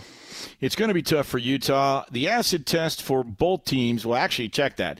The acid test for the Clippers is going to be they're going to have to win a game in Utah. And by the way, my eyes are all over the Phoenix Suns. They were 8 0 in the bubble last year, and they're taking care of business this year. They move on to the conference finals to play the winner of Clippers, Utah. Final thoughts, Cuttino. I like Clippers. I like Yeah. Clippers evening up the series. I do. I like Paul George coming out of his slump that he's had for the past few, uh, you know, uh, playoffs. And um, I, I will. I want to see the Clippers, and I want to see Phoenix. Very good. I think that'd be an outstanding series. I and if Kawhi Leonard can somehow do it again, that'd be his third team as well. I remember, but San Diego State. Good stuff tonight. Cuttino Mobley. He is Cuttino Mobley. I'm Bernie Fratto. This has been Fox Sports Radio on Fox Sports Sunday. But by the way, keep it locked right here. Don't go anywhere. Coming up, Chris Plank and Aaron Torres in for Arnie Spanier. So keep it locked right here on Fox Sports Sunday, Fox Sports Radio. At Bet365, we don't do ordinary. We believe that every sport should be epic. Every home run, every hit, every inning, every play. From the moments that are legendary to the ones that fly under the radar. See for yourself when you sign up today and get $150 in bonus bets when you bet just $5. Whatever the sport, whatever the moment, it's never ordinary at Bet365. 21 plus only must be present in Ohio. If you or someone you know has a gambling problem and wants help, call 1-800-GAMBLER. Terms and conditions apply. From BBC Radio 4, Britain's biggest paranormal podcast is going on a road trip. I thought in that moment, oh my God, we've summoned something from this board. This is Uncanny USA. He says, Somebody's in the house, and I screamed. Listen to Uncanny USA wherever you get your BBC podcasts, if you dare.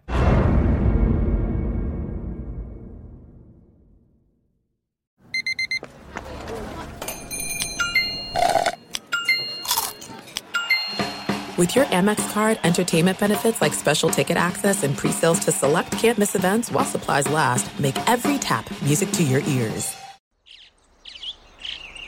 Getting ready to take on spring? Make your first move with the reliable performance and power of STIHL battery tools. From hedge trimmers and mowers to string trimmers and more, right now you can save $50 on select battery tool sets. Real STIHL. Offer valid on select AK system sets through June 16, 2024. See participating retailer for details.